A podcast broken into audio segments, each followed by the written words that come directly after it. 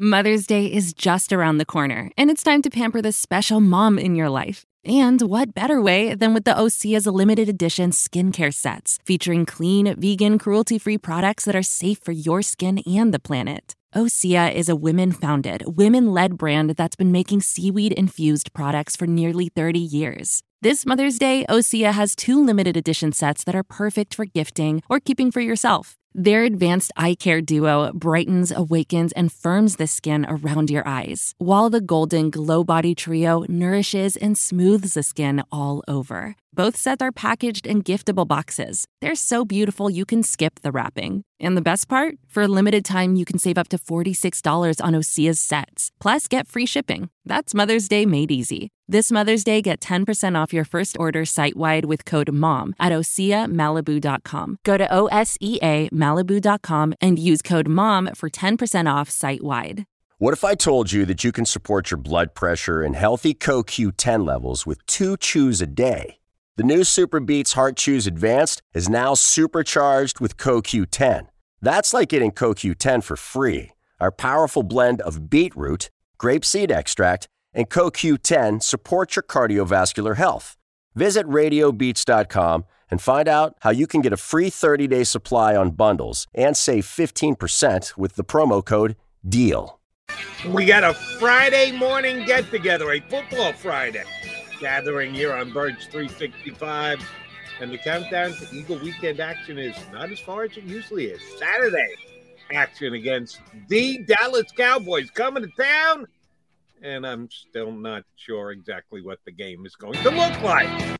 You would hope that you'd have a better guess with only uh, 20 some odd hours to go. John McMullen, my partner. How about the coach clinging to his competitive advantage? Yeah, Damn, he loves well, that competitive advantage. it, it really does. That's what you know. It's it's tremendous. Uh, uh, it's very advantageous, as we were discussing before the show, Jody, uh, in a meaningless game to uh, not tell everybody who's playing. And look, I don't get it, but it's one of his things. Uh, he's talked about it all year. You know, dating back to real issues where you know where's Landon Dickerson going to start right guard or left guard after Isaac Seumalo went hurt, uh, got hurt, things like that. But um, this stuff doesn't affect the other team. I, I mean, the Eagles know that from playing all these goofy machinations of teams with they don't know who the quarterback's going to be to the day before the game because of COVID. They've been through it all from the other end of the spectrum and we ask them the questions. Well how do you prepare? You don't know. And they say it's about us. You you don't you don't focus on it. You just prepare. They have an offense. They they're going to run. They're going to have a dna whatever you want to call it a scheme. You just prepare for that. Well what do you think the other team does? Is doing when I- you're keeping your cards close to the vest, Coach Sirianni. Of course, they're handling it the same exact way that you do. Yeah, so it's uh, you know I kind of let it roll off my back because, as I said, everybody's got their things. That's one of his things. He's latched on the competitive advantage pretty early this season, and he hasn't come off it. And he believes these things are an advantage. I I, I don't agree with him, but uh, you know if it makes him feel better, it's like a sugar pill. If it makes him feel better, uh, you know what's the harm? And oh, by the way, there's no real downside No, to playing your cards close to the vest and not telling anybody what you're going to do. Are you gathering, garnering a major competitive advantage? You don't think so. I don't think so. But Sirianni seems to think so. And if he wants to misguidedly continue to believe that, it's not like he's hurting the Eagles at all by doing so. He's just bothering guys like you and me who do this Yeah. for a living, who would uh, like and- to have something of substance to talk about rather than, well, we don't really know who the Eagles Yeah. are going to play.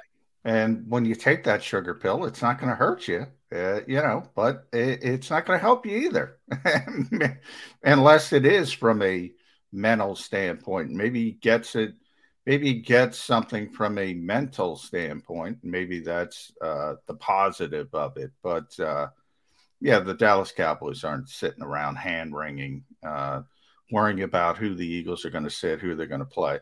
And and by the way, from Dallas's perspective, it, it's starting to look like uh, somebody talked some sense into Jerry Jones as well, because all of a sudden, you know, key players aren't going to play for them as well.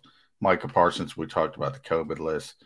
Tyron Smith, they didn't do it early like the Eagles did. So those guys are, you know, almost a hundred percent to be ruled out. And and and so you know when you start to talk about okay, you're not going to play your left tackle, or why are you going to play your right tackle? Why are you going to play Zack Martin, a Hall of Fame right guard? Why you know you start talking about that, and I think ultimately we are going to get sort of a preseason environment. Again, it can't be preseason because you don't have the 80, 90 men to rely on. So certain guys do have to play, but um, so maybe that'll be the most interesting part uh, to see who Nick Sirianni does rest completely and who has to go out there and play. I think it's self evident. I mean, guys, you know, veteran players, you know how they know how to prepare and they know they're going to be ready. The Jason Kelce's, the Fletcher Coxes.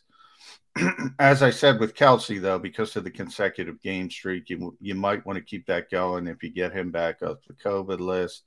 Um, so there's interesting little tweaks throughout the roster, but the most important part is the quarterback, and maybe maybe to me at least, maybe DeVonta Smith, because they're young players and they need to continue to grow, but they're also very important players. I was thinking about this last night, Jody.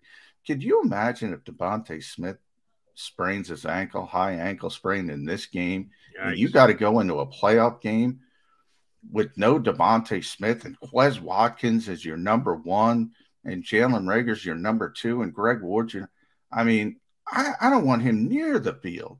I think of all the players on this team, I was thinking about it. I don't want him near the field uh, uh, against the Dallas Cowboys. That's just my personal. Yeah, the the drop off from his level of performance to his replacement's level of performance might be greater than anyone on the Philadelphia Eagles. Doesn't mean he's the best player on the no, Eagles, no. but the person you would have to plug in to replace him the differential between those two might be the greatest. I think you're absolutely right. Um, you mentioned about uh, potential mental advantage. Did Nick tip his hand a little yesterday? Because he was talking about, hey, it's all about the process. It's what we do. It's the fact that we've been doing this the entire season since training, and these guys come mentally prepared every single day. It's not like, hey, I got a chance to play this week, so maybe I'll go a little bit harder. ooh, got a chance to play this week. Is he referring to backups when he says something like that? Guys who don't get many snaps, all of a sudden getting that many more snaps. It's the closest thing we've come to getting Nick Sirianni to say, yeah, I'm not playing all my starters. Certain guys are going to be out in this game. They'll be on the bench. They'll be in COVID protocol. We won't rush them back. Whatever the situation is, he kind of tipped this out a little bit. He wouldn't give us exact number. We want to know exactly how many guys. Give us a list, yeah. coach, so we can look at it. Who's playing, who's not, who's playing some, who's coming out early. He's not about to do that, but he did kind of tip his hand yesterday in his uh, meeting with you guys. Well, that's interesting, Joe. First of all, let me let me give you kudos for listening to that because Nick was filibustering yesterday. I mean, he was going on and on and on and it was easy to turn out. I think you know in 15 minutes he answered about four questions, so uh, he was just deflecting left and right. So yeah, good good for you picking up on that. Uh, yeah, I I mean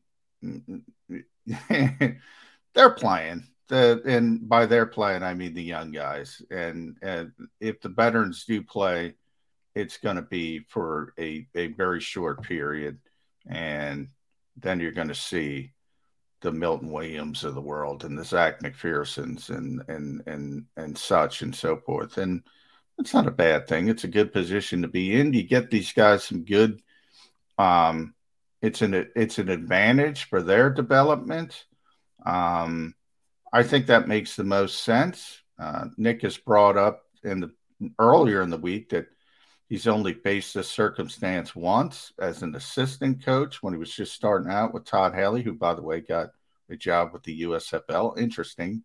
He dropped a Todd Haley reference and then he becomes, he's back. He's a USFL coach uh, yesterday. Um, and he and he mentioned that they they started their guys, so he understands this rest versus rust argument, and I think the league as a whole has changed since that time. I think we we talked about this in the preseason when we're talking about okay, who's going to play or going to play, and seemingly more and more and more teams default to we're not playing anybody because again, we don't have the time we once did to prepare like we wanted to. So the goal has shifted from preparation almost to let's keep our key guys as healthy as possible for when it really, really counts. I certainly don't think that's going to change for the postseason, which is more important than the regular season if you can get there. So I don't see that mentality shifting from the Eagles. And this, by the way, is an organizational decision. This isn't just Nick Sirianni. This is uh, now, Arshta Noda, this is Howie Roseman, this is Jeffrey Lurie, this is everybody. This is the sports science people telling them, now let's do this, let's do that. Preservation over preparation is what you're talking about here. And yes, it's become prevalent in the National Football League, even more so in other sports, the NBA. We, I had no, if somebody had told me load management uh, 15 years ago. I yeah. thought it might have been a trip to the bathroom that you were talking about, as a matter of fact. But now it is a significant sports term that we use a lot, more so in the NBA than any other. But why couldn't it be applicable to the NFL? If there is a sport that deserves load management, it'd be the one where there's physical contact, collisions on every single play. That's where I think you could actually use more load management than any other sport. So. Yeah, it's interesting the terminology. They don't really use load management in the NFL. They use, you know, if you think about, you know, Fletcher Cox and all the Veterans Day and Lane Johnson and the maintenance days, they they go that direction. But uh, you know, it's the same thing. It's the same philosophy, and you can thank Gregg Popovich for it uh, more than anybody else with the San Antonio Spurs because you know, they had their great run, and at the end of it, Tim Duncan was getting up there, and Tony Parker was getting up there, and it made a lot of sense. And you know, oh, by the way, if you spent three hundred dollars to see Tim Duncan, uh, you know, you're SOL, as they say, if it was a load management day. Right, and in the NFL, I don't know they spend uh, that kind of money to go see an interior alignment. Uh, not going to happen. Quarterbacks are a different animal. We all know that.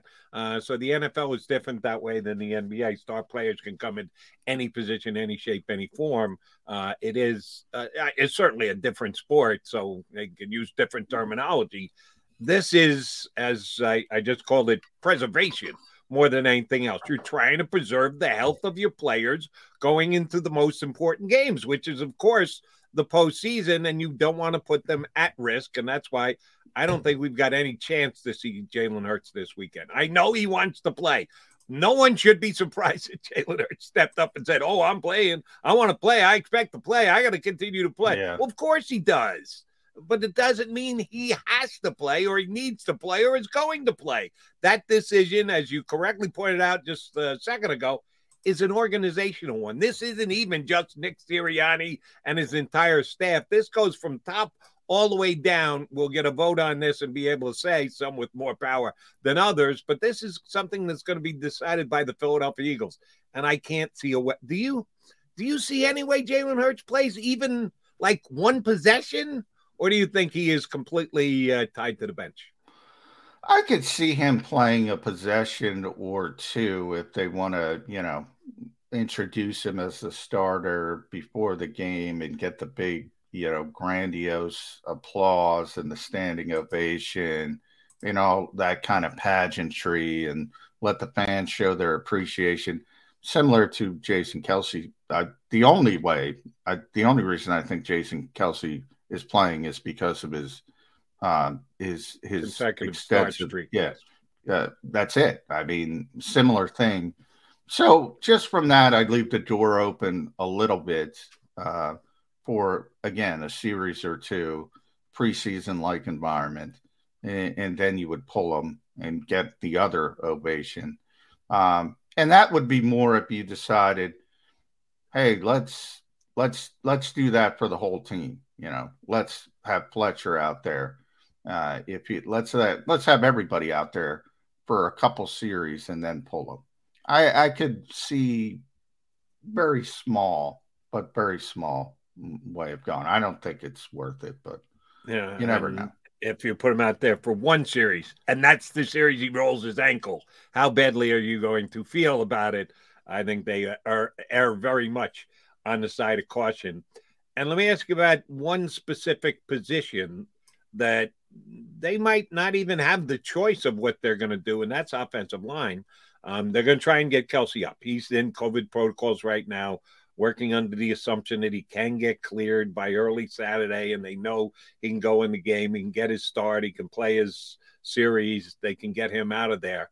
Uh, but Lane did not practice again yesterday, even though uh, he's not in COVID protocol. Dickerson did not practice yesterday, even though he's not in COVID protocols. Herbig is in COVID protocols. Uh, Jordan Mailata is the only one who got any time on the offensive line as far as the quote unquote starters go right now. Did they did they split them up? You made a good point earlier saying, well, if you're not going to play your left tackle, why would you play your right tackle? You either play one or the other or both. You know, split them up between the two. What is the Eagle offensive line going to look like after Jason Kelce comes out, which we're assuming is going to be the case? What's it going to look like for the rest of the game? Yeah, it's a good question. You would assume uh, Andre Dillard uh, would start at left tackle or play the majority of time. Uh, Raven Clark at right tackle would be my guess. Um, you know, it, I, maybe the most interesting would be the interior because they have at least, you know, do you play Nate Herbig at center? I think Nate's the one guy who would play, but then again, he got banged up. So, right. If he gets um, banged up and you need him to start next week, if you get him hurt and he can't play next week, now you got to be able to replace him in a playoff game. Yeah. Does he fall under the same auspices of everybody else? Got to protect the starters at some point, get him out, or do you expect them to play every snap of the game? He he he might only because of the injury, only because he's banged up. I think in normal, if he were healthy, I think he would be one that would be playing. But you do have, you know, they have Brett Toth who who has been working at center. Um, when Jason has his maintenance days, even when he is practicing, uh, and he's been working at center a lot this week. Jack Anderson is there. Sua Opeta is the one guy you know would play probably left guard. Um, so Jack Anderson can play center.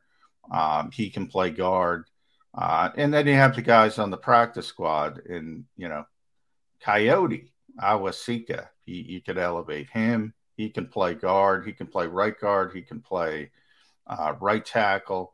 Um, Luke Juriga is a center. He's back. He's on the practice squad, so you have those options as well. Um, yeah, if they if they run for 200 yards with with that grouping, you know, let's let's let's start the statue of Jeff Exactly, and uh, for for their offensive line coach, which, by the way, to run for 200 yards, somebody's got to run. It can't just be the guys up front. Someone actually has to take the ball, and we don't even know who that's going to be yet. Other than we know for sure it's not going to be Miles Sanders. Will Jordan Howard be back off the COVID list? Will Boston Scott be back off the COVID list? Which of the guys are coming up from the practice squad to get some carries? Because you know that's happening. They, somebody's got to replace Miles Sanders. They're not going to go into the game with just Boston and Howard, who was, remember, banged up before he went on the COVID list. So we're looking at at least one practice squad replacement, if not two, for this weekend. All right, uh, we are the Mac and Mac guys here on Birds 365. It's a football Friday. That means it's time for Game Day Kracz, our bud from Sports Illustrated. We got dueling Sports Illustrated guys today. McMullen's calling in the whole team today. It's like up off the practice squad to join him for this weekend's uh, Football Friday show. Ed Kracz will join us coming up in the next uh, couple of minutes. And a little bit later, uh, we'll get a uh, national football guy on uh, to talk about not only the Eagles, but the entire National Football League for this uh, upcoming weekend. Because, yeah, we get Eagle centric here. You know that's the case, and it should be because we are Birds 365. But there a whole bunch of games are going to dictate who's going to be in the playoffs and the like. So Connor Orr from Sports Illustrated is going to jump aboard. He wrote a uh, complimentary article about the Eagles on SI.com this week. We'll talk to him about that and all the other playoff action. But first things first, game day Kracz. Ed Kracz joins us next here on Birds 365. Go for the midnight dares. Go for the game. Go for the hits. Go for the fans. Go for the win. Go to Ocean Casino Resort. Book your trip at theoceanac.com.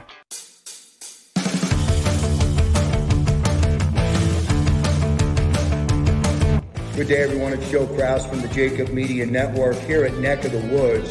Uh, so excited to introduce Krause's Coat Check, a cold IPA. It's just an incredible thing. I'm in my 18th year of Krause's Coats, and with Brian's help and uh, Frank coming together here at Neck of the Woods, Krause's Coat Check, a cold IPA, was born on this day. We'll celebrate it on January 11th, and everyone is invited to enjoy or to meet and experience the entire Jacob Media team, and also experience Krause's Coat Check, a cold IPA. Gentlemen, a toast, I think, to you for producing Krause's Coat Check here at Neck of the Woods. Cheers.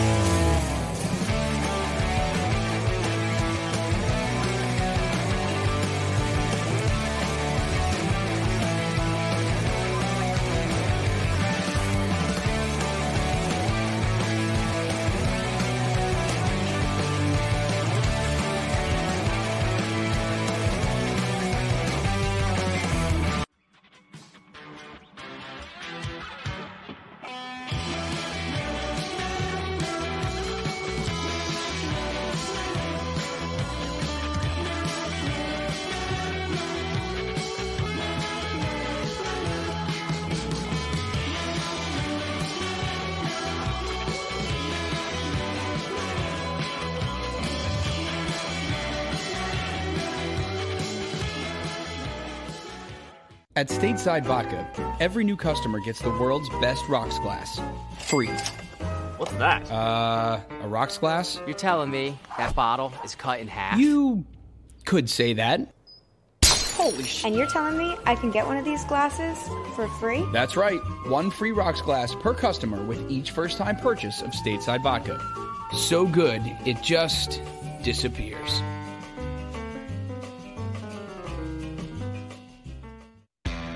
Go for the midnight dares.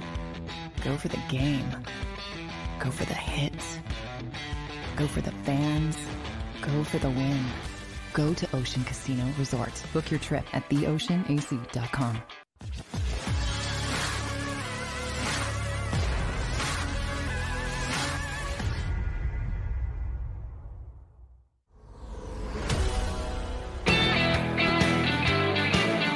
You got the Mac and Mac guys here, Jody McDonald and John McMullen on a Football Friday on Birds uh, 365. Uh, sometimes I hit this one right on the nose. Sometimes I need to be a little patient. I'm always wondering uh, when I should uh, set up our next guest because we have a scheduled time them to join. And if you wait till they pop into the little uh, window that you know they're ready to go, then you ask them to wait on hold for three minutes. So I always try and guess as to what time would be best to uh, promo our next guest and get our short break in. Well, I almost said it. Kracz wasn't quite on time, but he isn't tremendously late. Uh, so I don't know if I should give him a hard time or not. But he looks ready. Hello, Red Kracz. Jody, I had to restart my computer. You know the technical there uh, go. technical But jo- problems. if Jody was in the private chat, looking at the private chat, you would see Ed will be right here. He's got to restart his computer. Oh, okay. Yeah, But that's no, on I- you. We can give I- you uh we can give you a hard time. Yeah, no, I, I, I stay focused on the, the the actual what is on the air, uh, as including the phenomenal commercials for the Ocean Casino that we run here. Um, but I'm just busting your balls, Ed. Um, Yeah, I'm wearing a black shirt I- today uh, too. by the way, if we're going to continue in that vein, is this the week that Brandon Brooks shows up? Oh, Who's Look at not on the- full score McDonald? yeah, well, you know, it's listen, they don't need Brandon Brooks, right? I mean, years past, you'd have been pleading for Brandon Brooks to come back, but their, their offensive line's been pretty darn good without him. But it's a weird situation with Brandon Brooks, I'll say. I I, I, I apologize for that, Ed. See, it's just an innate thing in me. John took a shot at me, so I had to take a shot back. And you happened to be in the way. So that's why you took the Brandon Brooks shot. So don't yeah. blame me, blame McMullen. Okay, well, well, you know, I'm used to that. By the way, yeah. everybody blames me for everything. More importantly, Ed, how much snow did you get? How much uh? I, you know, I haven't been out in it. I have to go out and shovel when I'm when I'm done here. Uh, but did you uh, guys get off easier? I think you guys got off easier than us again. Last week, Ed Kracz got nothing, and I'm out there shoveling three times to get rid of this crap. Really? I didn't even shovel. All I did was clean off the cars and I got, uh, I got the, like six. Let the I sun take the, care of the rest. I was in the swath that got like six inches. I had to Ooh. go out. Well, but I, you know, my wife had to, so I had to do it early, and we got five or six out. today. Yeah. what kind of snow they're going to play in Saturday, you two guys? Two uh, top uh, flight reporters. You should know exactly how many inches are going to fall within hours of the game uh, well, I don't think it's going to snow again, so this no. is it. I think that crack staff at Lincoln Financial Field will have everything uh, cleared.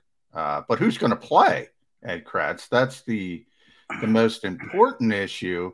Nick Sirianni holding it close to the invest competitive advantage for nobody wants to win the game. You did a story uh, on SI.com backslash NFL backslash Eagles Eagle Maven uh, you did the job for him. What should he do? What are the main takeaways? What should Nick Sirianni do? Well, breaking news, John. Uh, I'm playing Saturday night. I don't know if you heard that, but I mean that's pretty much how it's going to work, I think. But you know, if you if you look at what Nick's done in his first year, going back to training camp, I mean, he always was cognizant of players' health and their safety. You know, with the sometimes hour long training camp practices just to keep. Yeah, how about those? We forget about those. Yeah. Yeah. And then he didn't really play anybody in the preseason. So I don't expect him to play, you know, too many key people. Uh, but it, the advantage or the disadvantage now is he only has, you know, 60 players really to, to kind of pick from back in the summer when he could, could do these things. He had a roster of 90 players. Um, but now he's got fewer players, so he's going to have to play some guys. Um, I don't expect him to play these guys very long. I, I, think he'll try to limit as many snaps as he can with some of his key players. And if you identify who some of those key players are, I, I mean, you know, obviously the, the, the, main ones are Jason Kelce. I think you throw him out there, keep that consecutive uh, streak alive for games played in a row. But I don't think you play him very long. But then who's your backup center? I mean, Nate Herbig has been struggling with a, a knee injury. He's popped up on the the injury report a few times. I mean, you could play Luke Juriga if you bring him up from the practice squad, or I mean, the Eagles have those 12 players on the COVID list, so they can make some moves with the roster or their practice squad roster, which I expect them to do. I those 12 players that are on the COVID list. I'm not sure any of those guys are going to play. You know, maybe Kelce, like I said, you activate him and you let him keep that uh, games played streak together.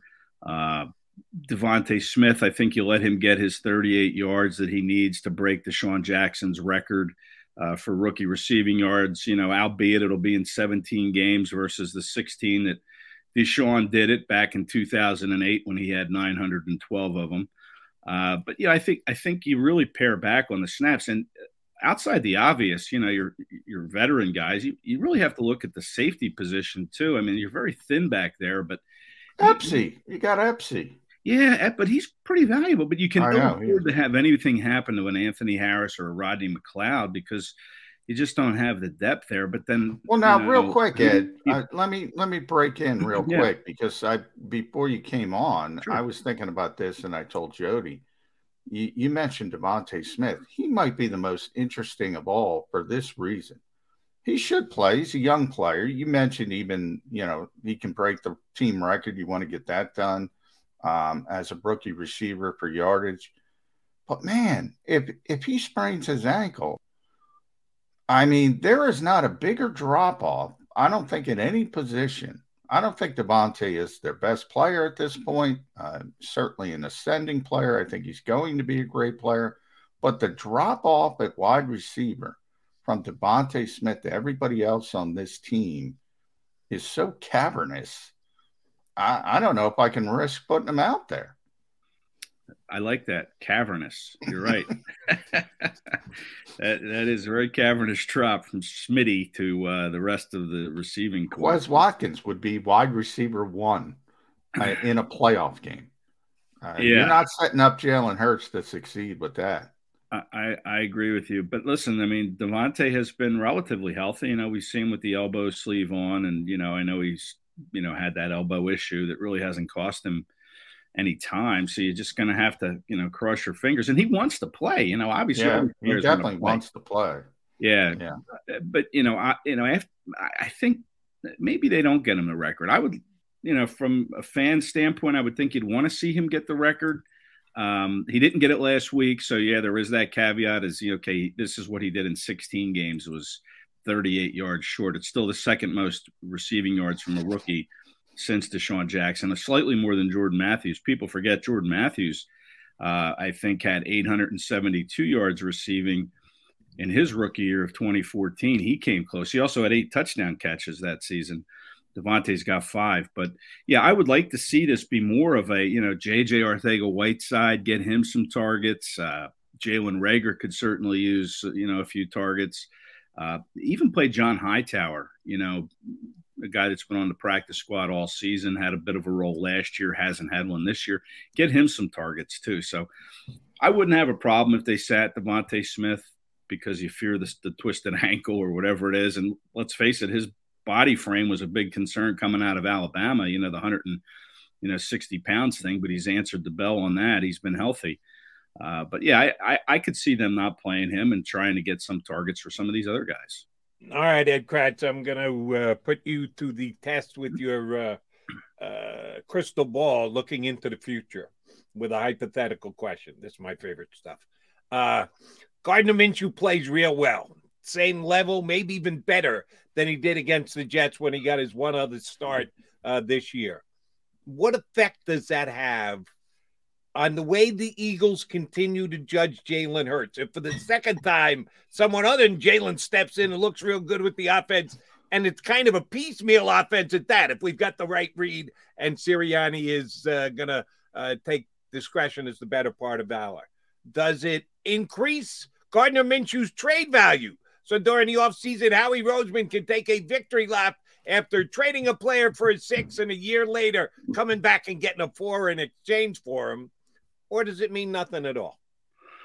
I, I think it means something, sure. Uh, it, it, could also work the other way. What if he comes out and doesn't have a very good game, throws two or three interceptions, and then his value decreases? But here's the thing, Jody. I, am not sure how much I'd even play Gardner Minshew in this game because should something happen, see Reid Sinnett. You're getting down oh. to Reid Sinnett. I I would play. Min- I'm not saying I would sit Minshew entirely, but you know, I'm not sure I'd go more than a quarter or two with Minshew in there.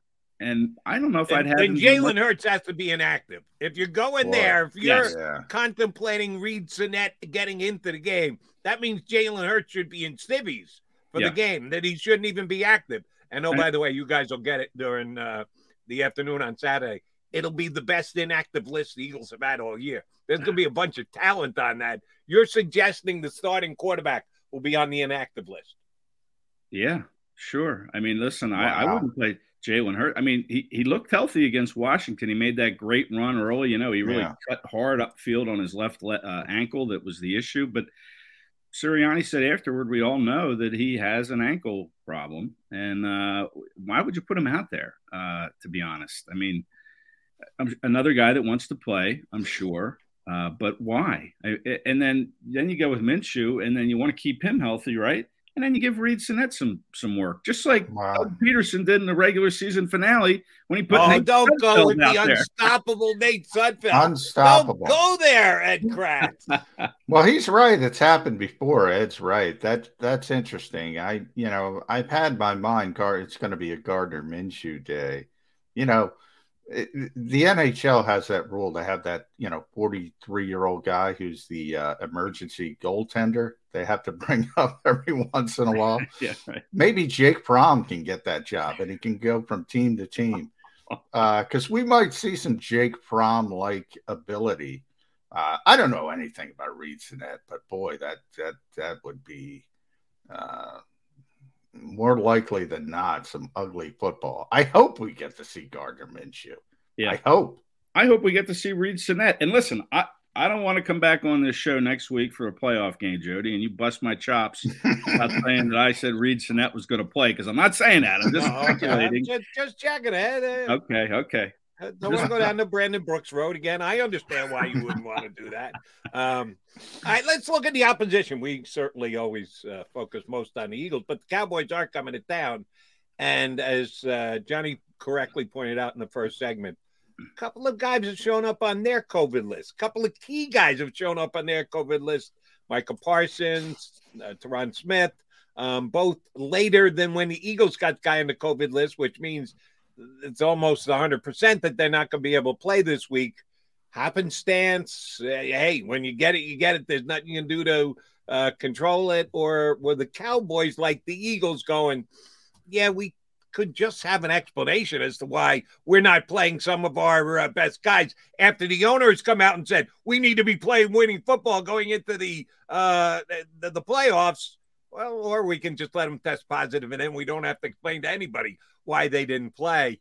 Uh, surprised that a couple of Cowboy stars ended up on the COVID list this week, and uh, I'm I'm suggesting that neither one of them had to test, that they probably chose to test.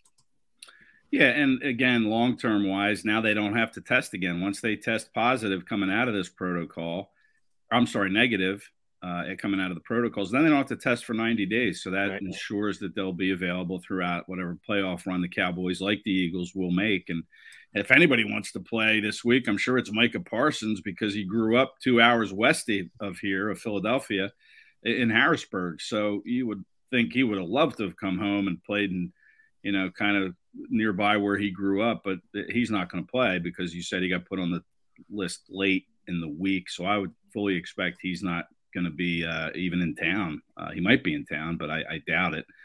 Uh, you know, Keanu Neal's on that list. He's a guy that I like a lot. Malik Hooker, a safety, I think he's on that list too. I mean, they have some guys on defense that won't play in this game. Um, and, and, how much your starters like Demarcus Lawrence and Randy Gregory and Leighton Vander Esch, you know, how much will they play? Who knows? I mean, Mike McCarthy said earlier in the week that they're coming here to to win, as you should. And Nick Sirianni said that on Thursday also that they're, they're playing to win the game. Um, but you're playing in the wind with guys that aren't playing to win the game with Reid Sinnett, as per Ed Kracz. Yeah, you're playing. That's how they're going to win. Uh, see, Here Ed, we go. You, Here you we went go. down. You went down the wormhole. Uh, Anthony Brown also probably. I'm wearing my green play. shirt next week, Jody. Just there you go. Deflect from the Reid Sinnett again. Anthony Brown, one of Trevon Diggs, is now on yep. the injury Diggs. report. So yeah. you know you don't have to worry about that. You don't have to worry about the uh, Gardner Minshew pick six. Trevon Diggs probably isn't going to play. Yeah, um, Diggs really used that Eagles game as kind of a springboard to a you know one of the best seasons by a cornerback ever. Took that throw from Jalen Hurts, fifty nine yards to the house. Yeah, yeah, he's a he's a playmaker, but yeah, he uh, is. He was he was picking up. I think he was picking up everybody before Hurts, so you yeah, can't blame Jalen for that. Yeah, might have been his um, first pick six of the season though. Might have been. I don't know. Might have been. Yeah. He's had a phenomenal year. He's got tremendous ball skills, um, and he he can make plays that just turn the tide of the game. So, um, it, it is going to be interesting to see how both teams handle it. It does seem like the Cowboys have come to their senses as well. It's just not worth it. There's no. a little chance and to jockey proceeding for both teams and improve your lot in life. But let's talk about that lot because this game is, as we said, shaping up as not much more than Eagles Cowboys in name only. So let's look ahead to the playoffs. Ed, you got four potential options. The Buccaneers are the most likely. Um, Cardinals, actually, Cardinals and Cowboys are the least likely. Uh, so it's probably going to be Buccaneers or LA Rams. But of the four teams, who do you think the Eagles would have the best chance at? Who do you think they would have the worst chance of beating? Well, I think based on the way the Cardinals are playing, and I know there's a limited percent that they play the Cardinals, I would want to play the Cardinals because of the way they're playing. They're, I think they're two and three in their last five games. They've you know, they have some injuries there that they're dealing with. Kyler Murray hasn't been the same quarterback as he was earlier in the year. And I just think it would be really cool to see Zach Ertz in a playoff situation That's true. on the other yeah, side. that would be cool. That would be a neat thing to see. A great storyline, certainly, to, to write about. Um, but uh, that would be my number one pick, the, the Cardinals. But I don't think that's going to happen. And then, and then I think, gosh, I, I don't, I don't like the Rams matchup at all. Uh, I, you know, I think having to go all the way out to the West Coast, advantage LA. Uh, you know, they're built for this moment. You know, they loaded up with all these dream team like players that uh, are now in the playoffs, and I think the Rams are are, are probably the best team in the NFC, not named Green Bay, and I'm not even sure Green Bay is the best team. I think the Rams are in the NFC. So I, I'm not sure I want to play the Rams. And then you could say, well, okay, how about the Bucks? Then then you still have Tom Brady, and he's the reigning Super Bowl champion. And until somebody beats him, he is still that. But I think I'd want to play the Bucks just because.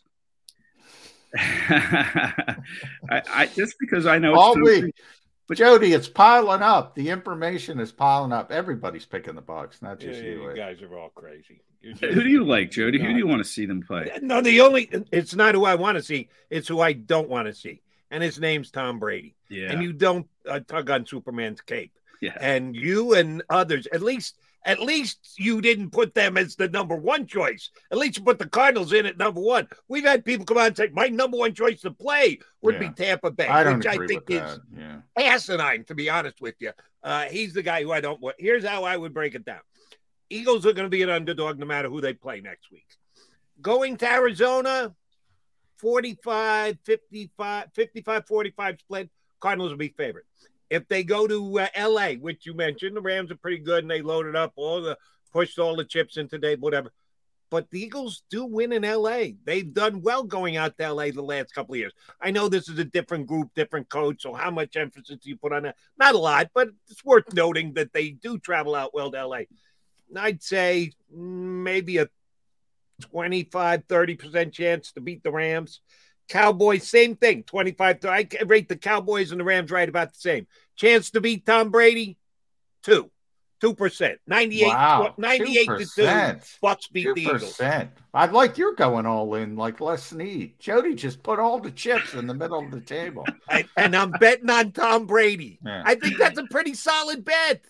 Well, That's like, usually what do, you, what, what do you do with It's aces? not about Tom Well, Brady, though. 'em.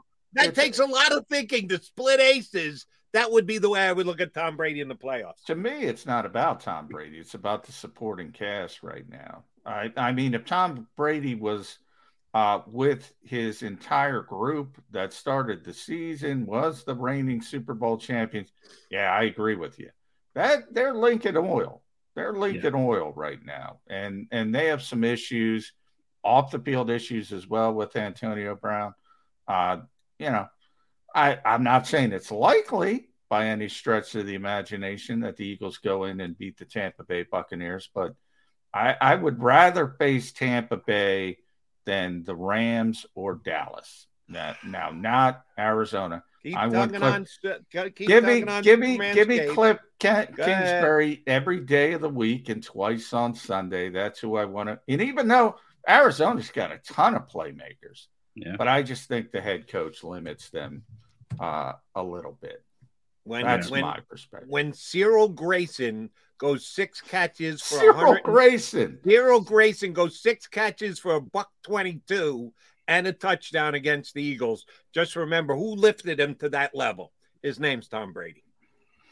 Well, then we'd need Tyree Jackson to go for five and ninety if that if you're picking Well, on Tom might, you know, Grayson. that Jody has a point in that great quarterbacks elevates, uh, Yeah. and they do turn, and that's been one of my issues uh, with with other quarterbacks at times. And you say you, you make excuses, and you say, well, he doesn't have playmakers. And before everybody screams, I'm not talking specifically about Jalen Hurts, but there are certain guys that really elevate the Allen Lazards of the world and the Marquez Valdes-Scantlings of the world, who are no better than Quez Watkins and, well, they might be better than Jalen Reagor. I digress there. But uh, yeah, there are there are certain quarterbacks that can elevate uh, receivers and and Tom is certainly one of them. But boy, you know, I I don't I don't want to have to cover uh, Cooper Kupp or Amari Cooper or CeeDee Lamb.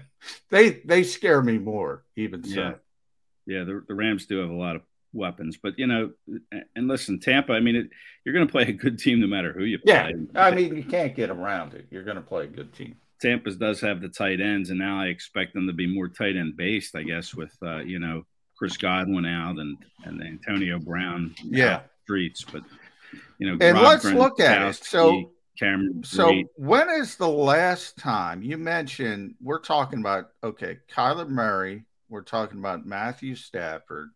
We're talking about Dak Prescott. We're talking about Tom Brady. So if we go down, I'm looking at the Eagles schedule. So we'll go backwards. Taylor Heinicke, Jake Fromm, Garrett Gilbert, Zach Wilson, Daniel Jones, Trevor Siemian, Teddy Bridgewater, and then you get back to Justin Herbert, uh, who is a legitimate, I think, top five quarterback in this league already. Uh, certainly, maybe you could, you know, certainly grasping at that level at least. That is one, two, three, four, five, six, seven weeks, two months. They haven't faced a quarterback like they are going to face um, in the playoffs. Um, now they might see Dak for a little bit, but uh, so you, you throw that into the mix as well. What are we going to learn about this team? Uh, good, bad, win, loss, indifference. Uh, are, are we going to learn a lot about the defensive side of the football uh, in that playoff game? Yeah, yeah, and I don't think it's anything that we don't already know. Um, the, the, Eagles need help on defense. Let's face it. You know they're they're shorthanded there, and I know they've got this streak of five straight games holding opponents under 18 points, and uh, that's all well and good. But you, you just went through that list of quarterbacks there, and not very good. And you know when you play a better quarterback, that's going to be tested. That you know they're going to put points on the board. You would think, no matter who it is, Brady, Stafford, Dak, Kyler Murray.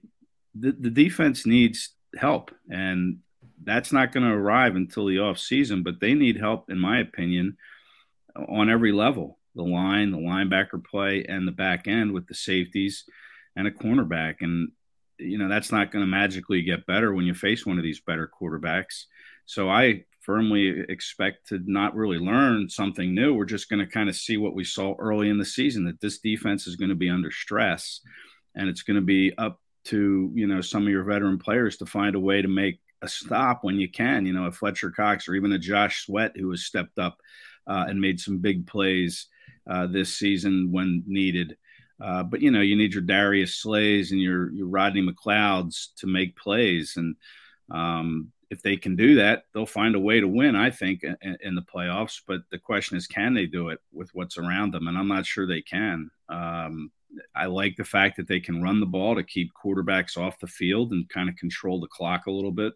Um, that might play into their favor. But yeah, I think it's going to be a stress for the defense. And it's what we saw back in September and October when you're playing the Mahomes and the Derek Carrs and the Herberts and all these other good quarterbacks that they played. Brady, you know, rematch with Brady.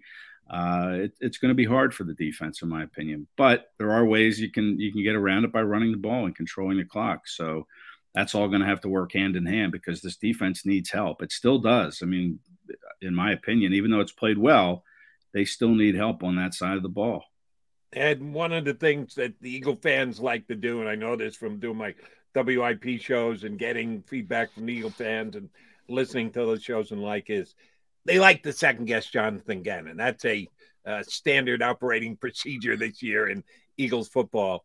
Here in week number 18, anything is Gannon going to do anything, or is this just going to be we got our philosophy? It's going to be backup players, plug them in, uh, believe that what you've been working on all year will work here we're not going to learn anything new from Jonathan Gannon here on the last game of the season, are we?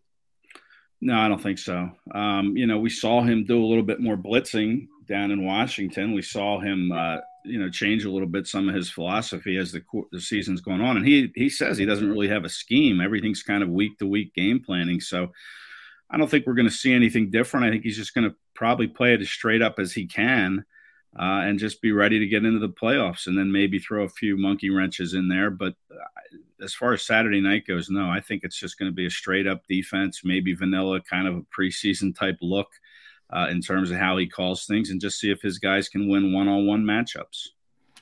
All right, last one from me, Ed, and everybody read Ed Kracz and myself, if you'd like to, at si.com backslash NFL backslash Eagles or the easier route, eaglemaven.com. But uh, we haven't talked about the quarterback. And, you know, there's been a lot of talk about Jalen Hurts, and it's been a week to week thing. Is he the guy? Isn't he the guy? I think it's always been about he's the guy until you can find somebody better. And right now, there doesn't seem to be a path to find anyone better. Um, and he has sort of solidified his spot as the starting quarterback on his on this team. His teammates love him. Uh, he's a natural leader. Uh, people are drawn to him. Um, are you surprised by how well Jalen Hurts has played this season? Uh, not really. I mean, I just think we all looked at him coming into this season thinking that he needed to improve, and I think we've seen improvement. Eh, you know, every day, week to week. I think he has gotten better. If you look at, to me, he's not really locking in on the same receiver, kind of like he was earlier in the year. He comes. I'd like to see him do a better job of that, but he does come off receivers a little better. I like how the fact now as he stays in the pocket a little bit longer. He's not as quick to get out of there like he was earlier in the season. And then when he does get out of the pocket in the beginning of the year, when he was doing that, he wasn't really making any plays. He was looking to run or there was nobody open and he would just kind of force something or throw it away. Now, you see him making scramble plays, throwing the ball on third and 14 when he's rolling right to Greg Ward down inside the five. Uh, we saw it a few times with other receivers. Uh, uh he's making plays when he's outside the pocket now. Um, so yeah, I think he's gotten better, and I think he will be the quarterback in 2022. In fact, I'm pretty sure I'm confident enough to say, yeah, he will be the quarterback in 22 because where is better going to come from? You know, they're not going to trade for Russell Wilson, I'm sure, because Wilson won't want to come here. Deshaun Watson doesn't want to play here. Aaron Rodgers isn't going to come here. And then if you look at the draft, is there a quarterback coming into the league that can do better than Jalen Hurts? I, I don't think so. And I think what should give Eagles fans hope is that Jalen Hurts will return to the same offense for the second straight year for the first time in his last six seasons. When he went to Alabama, he had three different offensive coordinators. He went to Oklahoma, played for Lincoln Riley. He came into the NFL and played for Doug Pederson. And now here he is uh, in his first year with Nick Sirianni. So I think if you allow him another season to grow within the same offense, a chance, something he hasn't had a chance to do uh, in six seasons, I, I, think that should be encouraging. That yeah, he can get better. I don't think he's at his ceiling yet.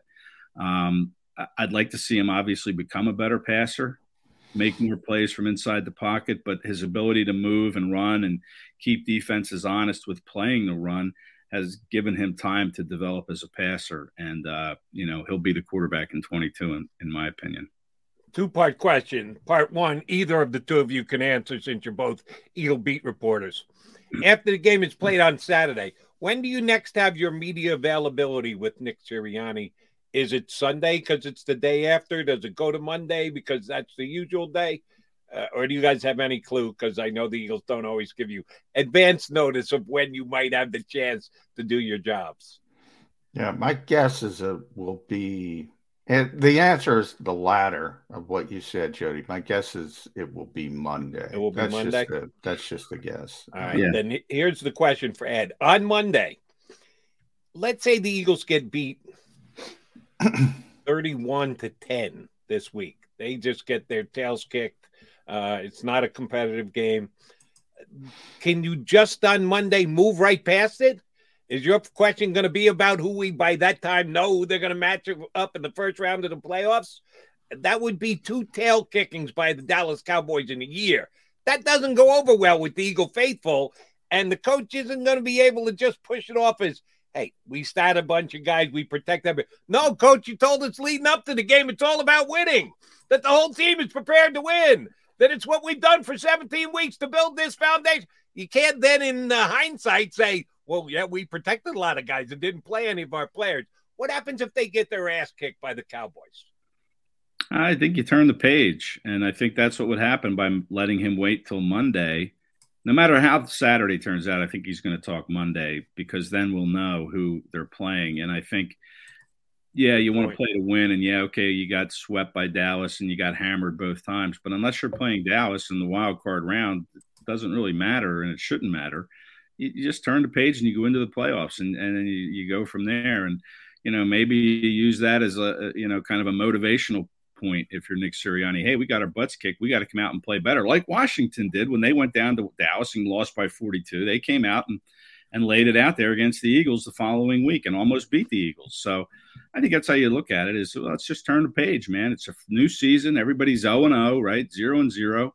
And you go into the playoffs and you, and you line up. And I and to be honest, I think the Eagles have already started planning for a playoff game this week. You know, nah, keep your keep your feet what if, what if JG said?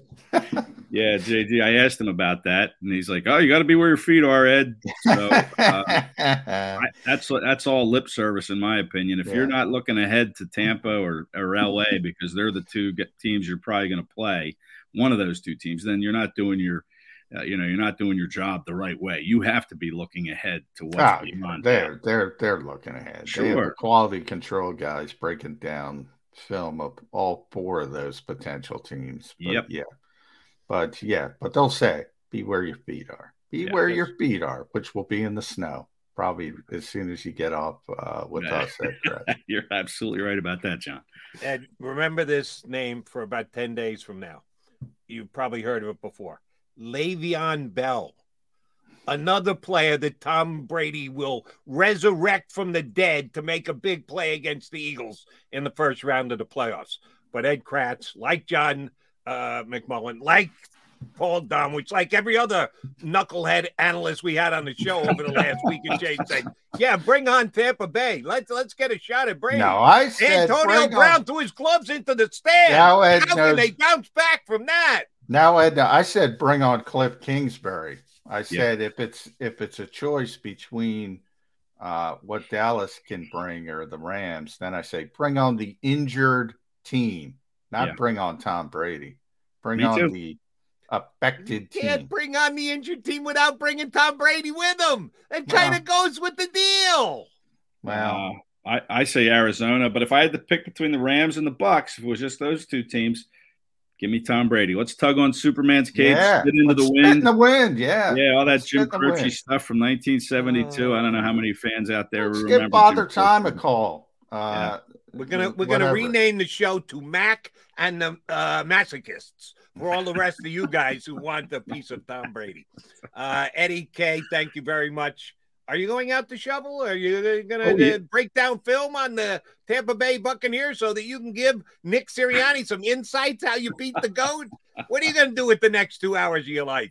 Well, I'm going to shovel and think about how to beat Tom Brady, and then I'll put those thoughts into words and you know see if he'll listen. But yeah, shoveling snow. As soon as I get off, it's the you know the long underwear goes on, the boots, everything, and you won't even recognize me. I have a hat on, scarf, because it's cold Smart and man. it's windy and it's snowy out there.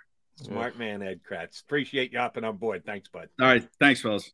Game Day Kracz here with us on Birds 365. All right, John McMullen, Jody McDonald. Come back. We'll break down uh, the Cowboy game coming up on Saturday. Why? We're not sure. But we got to do it. They're going to play it. We got to talk about it. Week 18. Uh, and then we will get to the game, which is more important, the playoff game, which is next week.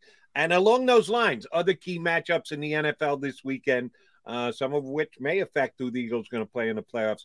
Uh, we're going to get Connor Orrup, uh, national columnist for Sports Illustrated, did write an article about the Eagles' offense this week for SI, but I uh, am interested in talking to Connor about all the key games across the league this week. Keep it right here on Birds 365. Go for the midnight dares. Go for the game. Go for the hits. Go for the fans. Go for the win Go to Ocean Casino Resort. Book your trip at theoceanac.com.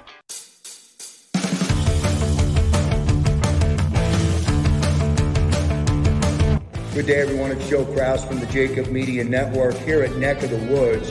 Uh, so excited to introduce Krause's Coat Check, a cold IPA. It's just an incredible thing.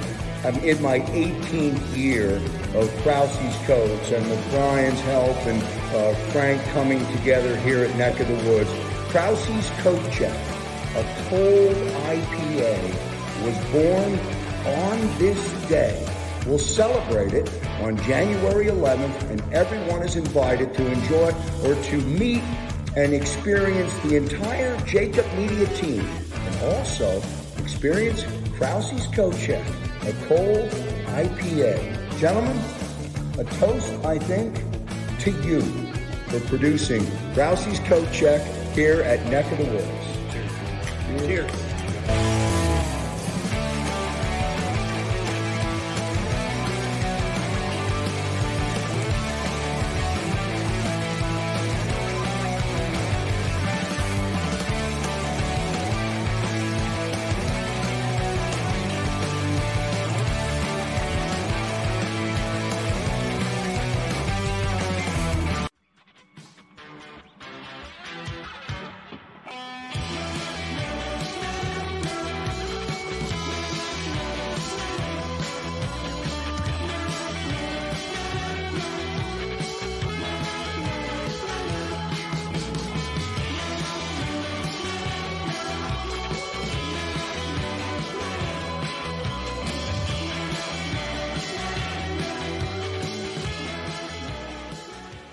At Stateside Vodka, every new customer gets the world's best rocks glass. Free. What's that? Uh, a rocks glass? You're telling me that bottle is cut in half? You could say that. Holy shit. And you're telling me I can get one of these glasses for free? That's right. One free rocks glass per customer with each first time purchase of Stateside Vodka. So good, it just disappears.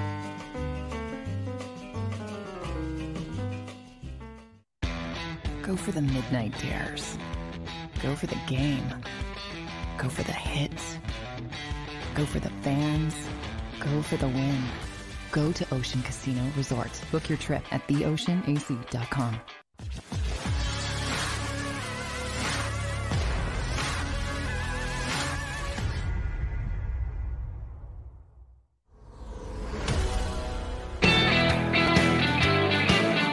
John McMullen and Jody McDonald, your Mac and Mac guys here on Birds 365. We're less than uh, just over two days from, oh, excuse me, less than tw- just over 24 hours from when the Eagles and Cowboys uh, will kick it off uh, on a Saturday NFL game, a Saturday night NFL game. And Johnny Mac just loves the night games. So this is right up Oh. his alley. on a Saturday night too, Jody. Man, I, I I I don't even know. I'm like, it's Friday and I got to go to a football game tomorrow. I thought about that this morning. I'm like, wow, I'm not. You know, I got to get I got to get ready for this thing. See, and I would think your your bigger issue would be, what the hell do you do with yourself on a Sunday? Uh, Sunday is it's in your DNA to be prepping for a Well, Sunday game. you still got the games though. You still got the rest of the playoff Right, so- picture and So will you just be on the couch, uh, letting your wife lavish you with snackies from twelve No, o'clock? no, that's not going to happen. No, I'll be trying to fend off the wife from telling me to do stuff, trying to explain to her that, oh, no, the Eagles aren't playing, but there's still stuff I have to pay attention to, which I told you this before. After uh, two decades, she still doesn't believe me. She's never going to believe me. But it, I'm, I'm telling the truth. Uh, you know, I'm not lying. Yeah, you, and uh, even as an Eagle beat guy, yeah, you got to know what the hell else is going on Yeah. in the National Football League. Uh, I, if you need me to talk to your wife, I'll talk to her for you. I don't think it'll do any good, but I'm volunteering my services.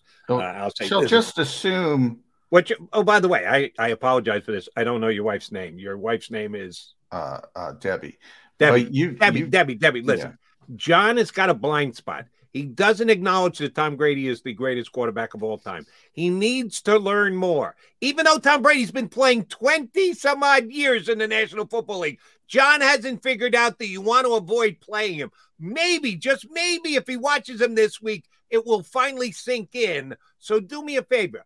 Be, compassionate, be, be understanding. Let him watch the Bucs kick the snot out of the Panthers this week, and maybe uh, John won't look foolish on. Yeah, well, you're you're assuming there's a baseline of football knowledge. She she knows who Tom Brady is. But, there you go. Uh, yeah, that's enough. That's all she needs. Yeah, that uh, that probably you know hardcore football talk's not going to win the day in that in that argument.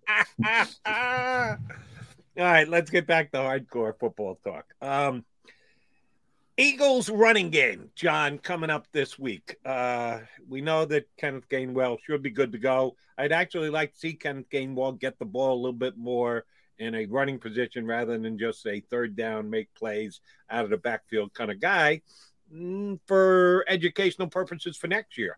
What kind of a load can he carry in an Eagle running game going forward if you uh, want to increase the number of carries he gets because he doesn't get many? And I don't believe that was, you, you remember, we all should turn the clock back to week one, where it was um, their number one back and who is now their number four back or number one and number two. Miles Sanders was number one. Ken Gainwell was number two to start yeah. the year. Oh, yeah. He was the change of back, change of pace guy. Uh, Jordan Howard was on the practice squad, a complete afterthought. And Boston Scott was like the guy without a position. He was the third forgotten man sitting on the bench. So Ken Gainwell's going to get a chance to uh, show off, uh, show up and show off a little bit this week, which I'm I'm kind of excited to see. But other than that, what the hell's going to happen? We know Miles Sanders isn't playing with a broken hand, but we don't know what Boston Scott availability is going to be. We don't know what Jordan Howard availability is going to be. We're assuming they're calling at least one guy up from the practice squad. How do you think the running game is going to look by the time game time rolls around at eight o'clock on Saturday? Yeah, I, I, I mean, you mentioned it's going to be a lot of Kenneth Gainwell, and I think it's going to be Jason Huntley and Kerryon Johnson. I, I don't, uh, you know, Boston Scott's dealing with a little bit of a knee issue. Jordan Howard's dealing with uh, the shoulder stinger as well as the COVID issues. It's one of those things that you know, from my perspective, if there's any issue, if there's any physical issue, you know, err on the side of caution and say, all right, we're going to shut this guy down, especially guys um, that are going to be a big part of your plan uh, offensively, whomever you're going to play. Uh, now, the Eagles probably have a better indication of whether or not it's realistic uh, for Miles Sanders to be back for the playoffs. I mean, to me, it seems like a long shot, um, you know, especially after surgery, but we don't know the, the indication of pins or anything of that nature. I haven't seen that anywhere. So, you know, people have done it before. It's not like it's it's not possible, uh, but it seems like a long shot to me if it is a long shot, if I'm right and he's not going to play, well, then both of those guys, Jordan Howard and Boston Scott, are going to be a very big part of your uh, game plan for the playoffs. If Miles is able to play, um, Boston Scott probably kind of falls off a little bit. It's not going to be a big part of the offense. So, you know, they have a better feel if Miles Sanders is going to be back. And if he's not going to be back, then you better take care of Jordan Howard and Boston Scott. And and that's why I think you have to err on the side of caution. I agree with your overall take, except for uh, one thing. Um, Boston Scott has a nose for the end zone. I got a call Monday, Tuesday night, WP, I don't remember what it was, um, that the Eagles really needed a big 250 pound guy down by the end zone. They don't have it on this team. It's one of the missing things that the Eagles are missing. Uh, they got to give the ball to poor old little Boston Scott. I'm good with giving the ball to Boston Scott. The guy is tremendous inside the five. Our buddy Reuben uh, Frank had a great stat. Um, now, don't quote me on this because I don't have it in front of me, but I'm trying to remember as best I can. In the last three years, Boston Scott has gotten a handoff inside the five yard line 12 times. He's gotten into the end zone seven out of 12. He's got the ability to find the little crevice to make the play. This last game to go airborne to score the touchdown. I'm perfectly fine with Boston Scott scoring touchdowns. I know Miles Sanders is still waiting for his first touchdown, which Eh, I'm sure isn't making Miles very happy. But if the team is winning and they're going to the playoffs, which means they're winning enough, Miles Sanders should be able to get over it. And yeah, oh, by the way, they get down by the five. Even if Miles got him all the way down to the five, I'm perfectly happy giving the ball to Boston Scott and saying, "Do what you do, buddy. Find a way into the end zone." Well, a couple things there. You know, is Jordan Howard healthy? If Jordan Howard's healthy, I don't know what he's talking about. Two hundred fifty pounds. There might be one. I mean, Corey Dillon. I mean, Jordan Howard is that back you're talking about. He's the between the tackles, always going forward, always pushing the pile. I mean, he is that back uh, that your caller was talking about, and he's more um, more equipped long term to be that uh, sort of short yardage back. But if you just look about the Eagles in general, and, and Boston, I, I said this about Darren Sproles for years as well. When people would say Darren Sproles is small, I would say he's not small, he's short. Same thing with Boston Scott. He's not small, he's short. Uh, they're both very powerful. It's almost eerily similar. They're both pound for pound, two of the strongest people on the Eagles at the times when they're playing in the weight room. They're both very big into uh, powerlifting and, and and things of that nature. So their lower bodies are are massive. So that helps them down at the goal line. It always helped Darren. It helps Boston as well. The other thing that helps, and Nick has talked about, you know, you see five foot six Boston Scott. Well, you don't see five foot six Boston Scott because he's behind a wall of six foot eight uh, Jordan Mailata, six foot six, Lane Johnson, six foot five, uh, Landon Dickerson, on and on and on. I mean, you can't even see him uh, to figure out what hole he's picking. So that helps. That's helpful. But to my larger point before, Jody, I'm just going by how this team is. you know, when when Miles got hurt the first time, you know, Boston played. And then when he came back, he didn't play. And then when Jordan hurt, he played. And you know, when Miles and Jordan are there, he hasn't played uh, since you know the first Miles Sanders injury. Uh, and when they needed him to play, he has performed at a very high level, and I think he deserves a lot of credit for it. But you know, this this team, this coaching staff, clearly sees him at this stage as the third running back behind Miles Sanders or Jordan Howard. So if those guys are ready to go, they're going to be the guys. Is all I'm trying to say. But I and they they have a better indication of whether it's realistic for Miles Sanders to be back for the playoffs. I find it hard to believe he's going to be back for the for the first game in the playoffs. Right, and but they didn't Sirianni put him on IR. Uh, that's exactly the point I was going to make. That uh, and Sirianni did specifically bring that up on uh, I think it was Monday when you guys got a chance to talk to him. That well, we didn't put Miles on IR for a reason because if you put my on IR, then that would have when when he got hurt, that would have uh, would have encompassed the first game of the playoffs, and they're holding out hope that he's ready for the first game play. Not a lock, but the, if it was something that was like it's going to be a six week injury, then you throw up your hands, go, all right, we got no shot. We might as well put him on IR to give us uh, flexibility with the roster. But it was in that gray area where it depends on when he's going to come back. So I'm not counting it out yet. I'm I'm with you that I think it's doubtful, but uh, I'm I'm going to cling to the hope that Miles does uh, recover enough that he is at least activated for next week's game. Um, let me run this one by you before we get Connor uh, up to talk not only Eagles, but all the other machinations that can come down here in week 18 in the NFL. Let's say the coach of the Eagles was listening to Birds 365 this morning. And somewhat surprisingly and maybe disappointingly, it dawns on him that John McMullen is exactly right. That we can't afford to lose DeVonta Smith.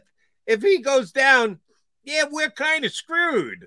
And I hadn't been thinking along those lines just yet, but damn, I got to come up with uh, with a game plan here. Sans DeVonta, because if he gets hurt, we're done. Uh, yeah, I got to rethink this thing. So he does. How's that going to work with that wide receiver corps? I believe John McMullen again. I'm quoting you a lot here, buddy. Uh, said earlier this week, I wouldn't care if you blew up the whole room as long as you got DeVonta Smith out first and rebuilt it from top to bottom. Oh, the top to bottom is going to be the receivers for the Eagles on Sunday if DeVonta Smith is rightly protected. Anybody got a chance to step up, play well? Jalen uh, Reagor actually getting out of the doghouse. Greg Ward getting seven catches, making my point. Nick Sirianni's got to open his eyes and realize I got one of my best receivers not getting enough snaps during Sunday. Uh, how is it going to play this week, and what kind of effect will it have on the playoff wide receiver rotation? Well, I don't. I don't think it will have much effect at all on the on the playoff wide receiver rotation. I, I, you know, one of the problems is, you know, if it's going to go the way we expected, Jody, um, and not, you know, much of the offensive line isn't going to play, and we talked about that earlier in the show. And if Jack Anderson is out there and Brett Toth and so forth and so on, your offense is not going to look good. And it, it's not even necessarily the fault of the quarterback. I say it all the time uh, the running backs, the receivers.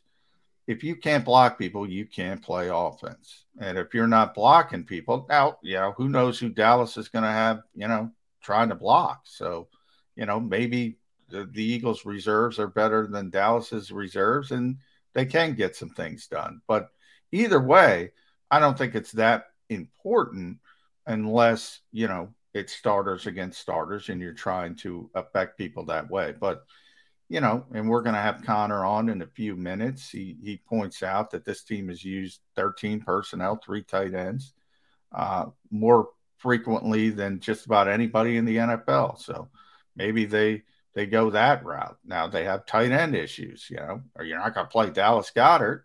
Jack Stoll's not ready to go just yet. So starts Tyree Jackson, Richard Rogers. So there's a lot of moving parts. And I guess at the end of the day, because of all those moving parts, none of it is going to be meaningful. So I don't think anybody's going to have an opportunity to pop their head up and say, oh, Jalen Reagor turned the corner, or Quez Watkins made a big play, or Greg Ward uh, was able to get some things done, and that's going to be meaningful moving forward. Uh, just a guess on my part. If we're looking at the 12 guys who are on the COVID list as of right now, as you correctly pointed out on Monday, and I second your motion, um, there was some planning behind all those players showing up on a COVID list on a Monday. Five days later, could be eligible to play on a Saturday game. I think Jack Stoll, and I got no idea. I got no moles in the Eagles um, medical team that are going to give me inside info. Uh, I'm just judging from a guessing from afar, I should say. I'm going to guess Jack Stoll's going to be able to play on Saturday. That if he's one of those I, guys, I think I think you're you're you're that's a good guess, Joe. Yeah, if he's one of those guys, well, asymptomatic, but the test just happened to pop positive. Oops, he's got to go on the pro. Uh, Remember, uh, you don't even have to test out now. You just got to show no symptoms. So yeah, he's right. he's going to be back. I think there's a very good chance he's playing. And yes, the Eagles will be playing some 13 ball with uh, guys just uh, trying to get the, to move the ball via the ground. Uh, I expect this, Jack Stoll's number of snaps to go up significantly this week because, yeah, you and I kind of agree. Dallas Goedert's another guy they couldn't afford to lose. Not as big a drop off between he and the other tight ends as DeVonta Smith and the elevation of either JJ Arcega Whiteside or um, Greg Ward into that position. Um, but I think that uh, Dallas will not be playing much. He might be one of the guys. He's one of the guys because he's on the COVID list too. He's one of those who might not get off the COVID list. Yeah, because he might he might still be showing symptoms on, on uh, Saturday. Yes, which you, the job of John McMullen wink, is wink. to find wink, out where uh, Dallas Goedert is during the game on Saturday and see if he's actually showing any of those symptoms because we don't know. We believe that the Eagles did a good job of quote unquote gaming the system to get yeah. ready for. Well, uh, if weekend. he's still on the COVID list, he won't be at Lincoln Financial Field. So you know that he he he and Avonte are both on the COVID list. So they'll be. If you're home. in the protocols, are you even allowed on the? No, no. you you're you're in quarantine. Uh, until now, you So come I- back question, and I know we got to take a break before. here. I should say before. Um, you know, you, you'd come in and test, uh, and and then leave. So you would come in in the morning, test. Now, now you don't even have to test out. Um, so it's just about, you know, are you showing symptoms? And you know that's up to the doctor, and that's where you have the the wiggle room. Right. So you come in and go, I'm fine. What's the doctor going to do? A 90 minute examination to prove you wrong that you're well, not you, you know, and, people, who- you know, the NFL gets buried because I brought that up to some uh, some people in the NFL, you know, because it's pretty easy to say that players are going to say they're not sick, even if they are sick, especially to play in the playoffs. And you know, if a doctor notices you you got a pretty significant congestion issue or you know runny nose or you know they can't necessarily tell a sore throat but maybe they can if it's inflamed. Uh, you can't necessarily hide all symptoms um, and that's their argument. But uh, if if they're very minor just like you know i always go back to malcolm jenkins when he he admitted um, he sort of feigned the concussion issue once and he regretted it players did that for years players will will try to if they have minor symptoms they'll try to play That's what we're probably looking at for the playoffs, not this week. The Eagles will help dictate exactly who's going to be able to play or not. All right, uh, coming up next, Connor Orr from Sports Illustrated wrote an intriguing article about the Birds this week. He does a great job covering the league week in and week out. I do have some questions for him for the other games to be played other than Eagles Cowboys this weekend leading into the playoffs. Connor Orr up next here on Birds 365. This is Joe Kraus of Krause's Coats inviting you to donate a slightly worn coat or jacket and help veterans stay warm this winter. Go to Krause's Coats on Facebook to help those who've served. Have a happy holiday.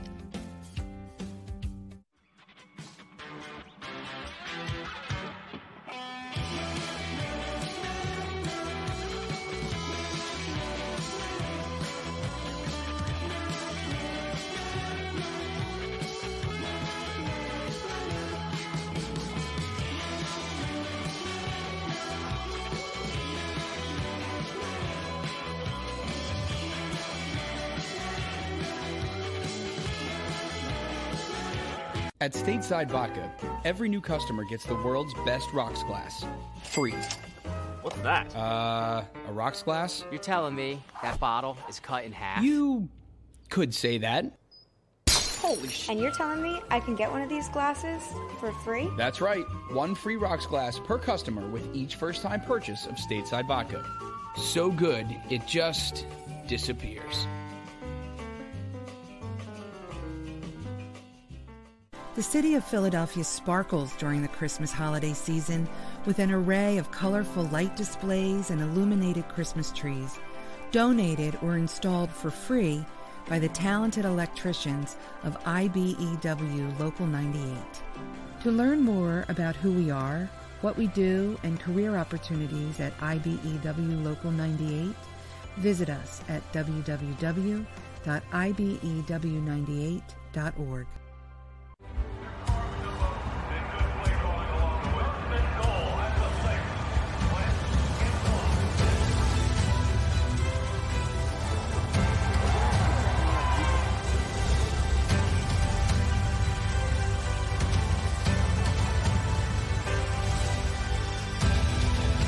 field of life, First Trust Bank is there for you Champions on three. One, two, three. because Philadelphia dreams deserve a Philadelphia bank.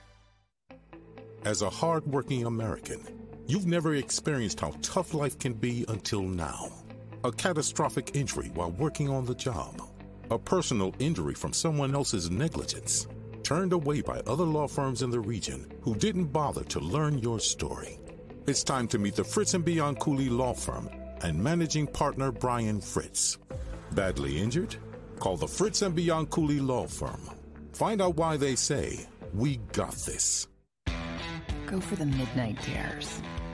Go for the game. Go for the hits. Go for the fans. Go for the win. Go to Ocean Casino Resort. Book your trip at theoceanac.com.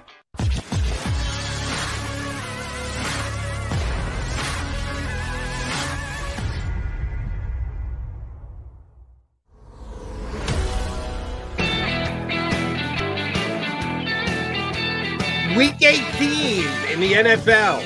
Something we've never been able to say before because don't forget, this is the biggest NFL season ever. Yeah, that just bugged the snot out of me when ESPN, the NFL network, was saying that all September long leading up to the season. Yeah, we had it again. We got it. We noted that. Thank you very much for reminding us.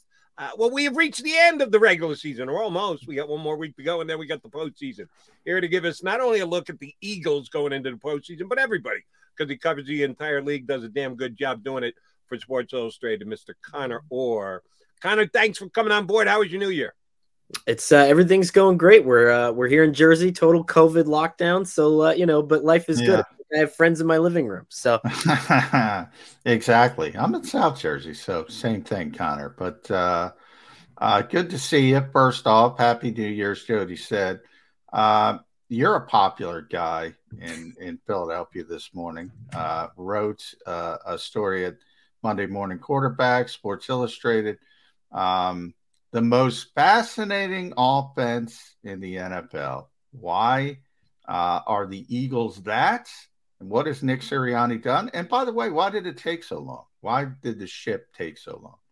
So I think it's a couple of things, and I would include Shane Steichen in that um, in that equation too, because I think a lot of the stuff I noticed when I before I started writing the piece was looking back at what he had done with Justin Herbert, and I said, "Hey, is there any similarities between what's going on now um, and what the Chargers were doing really well last year. And you started noticing some of the deep crossing routes that were the same. You started to notice, wow, both of these quarterbacks, you know, getting better with completion percentage. They're taking some of the easier throws. They're getting easier throws open. And so that led to just an exploration of the offense as a whole. And I have to say, like, you know, it's just interesting, right? I mean, the Eagles can look like the Ravens. They can do a lot of the jet sweep, triple option backfield stuff, or they can line up in 13 personnel, kind of like the Colts do, and just pound you into submission. And that's really, really hard for other teams to defend. And you don't need Josh Allen at quarterback if you're running the ball that well and your quarterback's just smart enough to find the open guy.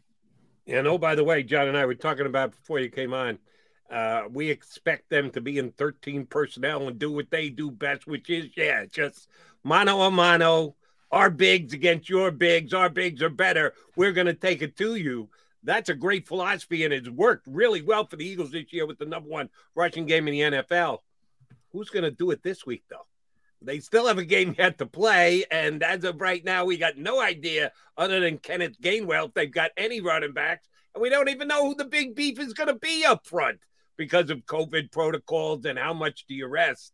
It's a good thing you wrote the article this week because uh, before this week because this week's Eagles offense might not look like the entire year's Eagles offense. Yeah, yeah, no, you're right, and I mean this has just been such a you know. I think Tom Brady said it last year that he had predicted COVID would be harder this year to handle than it was last year. And I think in many ways that's true. I mean, um, we've seen teams kind of scramble at the last minute to put some stuff together, but it's hard. And especially if you have an identity built around one side of the ball. We saw the Cleveland Browns just decimated this year in the running game. There's been three or four games. I mean, they could easily be in playoff contention right now if we were in a normal non-pandemic year, you know, even with Baker Mayfield's shoulder injury. And so, um, you know, luckily Philadelphia's already clinched. They're in. So, you know, they don't have that much to worry about this weekend. Now, Connor, what, one of the interesting things I think you brought up, because I've used this term unique to describe Jalen Hurts as a player, as a quarterback, you, use it to describe the offense, which is completely unique to the quarterback and the offensive line. Um, I remember talking to college coaches a few back in the day when they had to play somebody like Navy or or Georgia Tech when they were run, and and they said one of the most difficult things to do was to prepare because you can't justify preparing for them more than the the week that you're playing them and it's so rare to see and you kind of bring up obviously much different philosophy, but nobody else runs what the Eagles run, so it's difficult to prepare for in such a short period of time. Is that sort of tapped into some of the success? A hundred percent. And you know, I, I, think Baltimore sort of cornered the market on that a couple of years ago. I mean, they brought in um, they brought in some of the Georgia Tech guys to teach them how to block stuff up front because that was the idea, right? To build an offense around Lamar Jackson that nobody else could defend. And I think what the Eagles have done is sort of take that and and and sort of make it a, a broader concept, right? So you can you can be Baltimore, you can be Lamar Jackson if that's what you want to do. I mean, I noticed hints of stuff, you know from like the Wake Forest playbook. They were doing this really delayed RPO handoff stuff where they were um, manipulating the defensive end, and that looks straight out of college. And like you said, these guys don't practice this stuff every week. They're not ready to do this stuff. And so, you know, Cam Jordan in that Saints game was not used to being strung out all the way to halfway to the sideline and then having Jalen Hurts just shoot inside of him and run the ball for 30 yards. And so I think that's what's coming. You know, we saw New England really do that with Mac Jones this year. Um, you know, Baltimore obviously with Lamar Jackson we're seeing the death of like a coach saying this is my offense right? Because you can't do that anymore. All the the talent is so different across the board that you have to be smart enough to build something around the person and the individual. And uh, that's why i think what they've done is so impressive i kind of know this is not necessarily your ballywick because you cover the entire league you come in do an article on the eagles get some great information paint a real nice picture eagle fans say thank you very much um, but you cover the entire league kind of a narrow focus question. Eagles are going to the playoffs as of next week. Nick Sirianni has done an outstanding job with them this year. He's a first year coach. Jalen Hurts is unquestionably the leader of the offense of this football team. He's never played in the playoffs before. They've got guys on this team who are Super Bowl champions, like a Jason Kelce, like a Lane Johnson, like a Fletcher Cox. Who's going to be the one to rally the troops and get the right message across for how the Eagles get ready for that first playoff game? Well, I, I, mean, I think you said it. If you're Nick Sirianni, you defer to the mm-hmm. guys who have been there before. And I remember back when Carson Wentz got hurt and covering that team on the way to the Super Bowl, it seemed like it was Kelce and it was Lane Johnson and it was a lot of those guys that stepped up in that time, in that period, and really filled the leadership void they were doing the Saint Nick stuff with Nick Foles and really like galvanizing the locker room around Nick Foles, making sure that the media got on board with that and kind of making sure the messaging was uniform there. I think those guys are really smart. I mean, they've been around locker rooms like this before. They know how to handle that kind of stuff. They know how to handle us and, you know, they don't have us bothering them in the locker room this year too. So I think that's an added bonus for them and make, maybe makes life a little bit easier, but I think they'll be okay. And, you know, Sirianni, you know, I think is smart enough, you know, f- from moment one um, to have kind of placed a little bit of deference on those guys and, and allowed them some leeway to, to lead that locker room. Uh, Connor, uh, let's expand things to the entire NFC and, and put Green Bay off to the side for a second because I think everybody sees that's the significant favorite. But – you know, there's a chance the Eagles could play four different teams. Uh, obviously, Tampa the most likely, then the Rams, less likely Arizona, Dallas. They're all good football teams. What what is the most dangerous of those four to play right now? What do you think would be the easiest path for Philadelphia? Obviously, they're going to be a, a underdog no matter what, but who would you say the toughest matchup is, the easiest matchup? It's a good question. I would say oddly, like if I'm if I'm Nick Sirianni, like maybe you want the Rams, and here's why. I think because we've seen the Rams just get decimated against power running teams this year. Like I think it was San Francisco really kind of exposed them in one of the primetime games. It was maybe a Sunday or a Thursday a couple of weeks ago where they just came out in outside zone and they they ran the ball down their throat. I think it was like a 13 14 play drive other teams are doing that now. You know, every time that someone plays the Rams now, they say, okay, we'll invite Aaron Donald upfield. I'm not afraid of Von Miller stopping the run. He's a pass rusher, and we're just going to run you guys over. And I think Philadelphia could probably do that. They could play clock control football against the, the Rams. Um, and you hope that your defense is good enough to hang on and, you know, you double Cooper Kupp and you see what happens. And, you know, I would much rather that than Tom Brady, to be honest. Um, and Dallas, has Micah Parsons, and I think that that's kind of the answer, right? Generally, to someone like Jalen Hurts is somebody who can who can spy really well, who can get in the backfield, and who can disguise coverages. Yeah, I didn't even think about Micah Parsons as a spy. That's a good point. Maybe I should give the Cowboys a little bit more credit because all my compatriots here on Birds 365 have not given Brady enough credit in or enough respect in my eyes. Uh, but yeah, maybe I've been under respecting the Cowboys. All right, uh, another NFL question across the board. Uh, two parter. Number one, do you have an MVP vote? I don't have an MVP vote, and and if I did, I wouldn't get in trouble talking about it. there you go. Uh, hey, be be nice. Hub is a good friend of mine. No, I know. We'll no. put that aside. Uh, but if you had a vote, since you don't have one, you can talk about it at length. As a matter of fact, how would you rank the first couple MVP candidates in the very specific order? Oh, um, I would say, I, I mean, I, I still, I wrote this a couple of weeks ago. I would say that if I had a vote, it would have gone into Jonathan Taylor, and I still might give it to Jonathan Taylor. I mean, to run the ball that well when teams know that you're running the ball, and you know, the pushback I got from that was, oh, they had Quenton Nelson but some of his best games, Quenton Nelson wasn't in the lineup. I mean, he wasn't playing during some of those games. And, you know, they destroyed the Bills. They destroyed, you know, some really good run defense teams this year. And, you know, he was doing it both ways. He uh, situationally catching the ball out of the backfield. You know, I thought he had a really good season.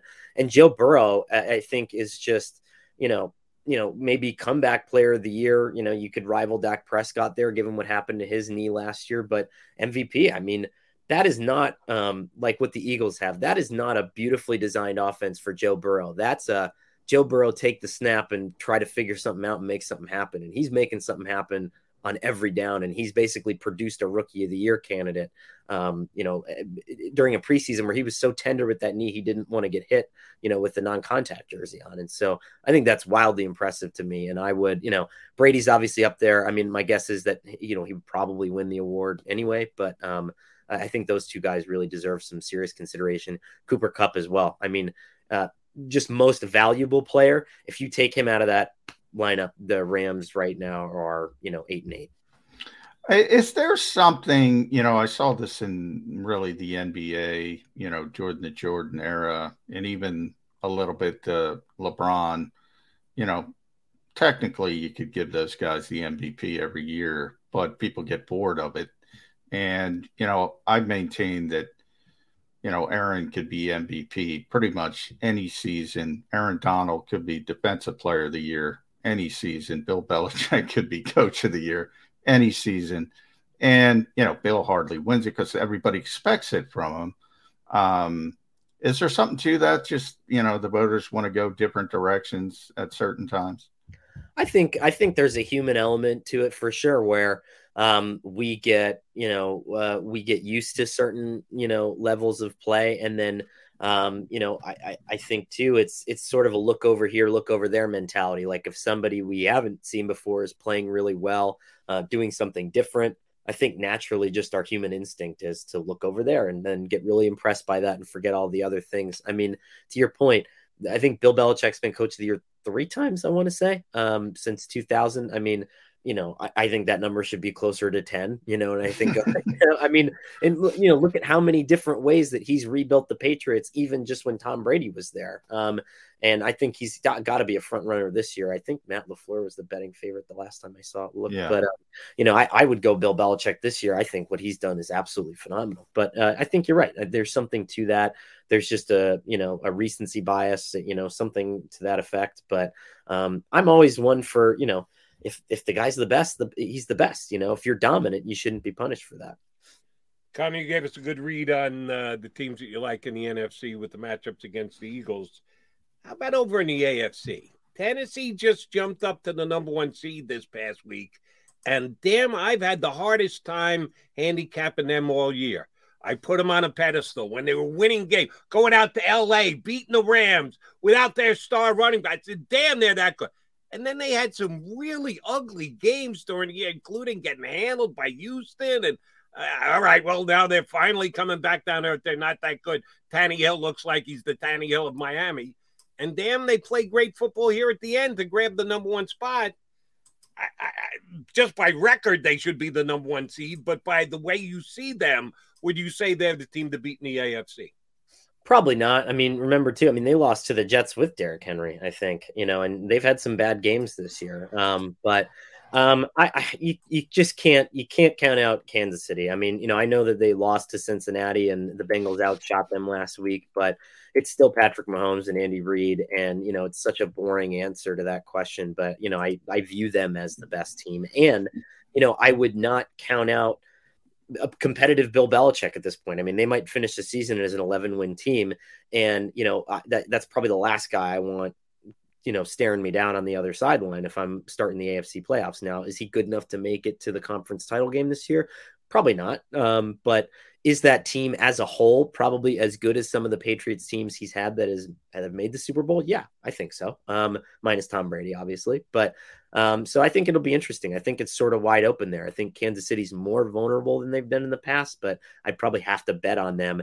Now Tennessee's interesting. You get Derrick Henry back. I don't know what that foot uh, Jones fracture is going to look like after that short of a time off, but um, you know, certainly intimidating for um, you know an opponent to have to prepare for that full force again.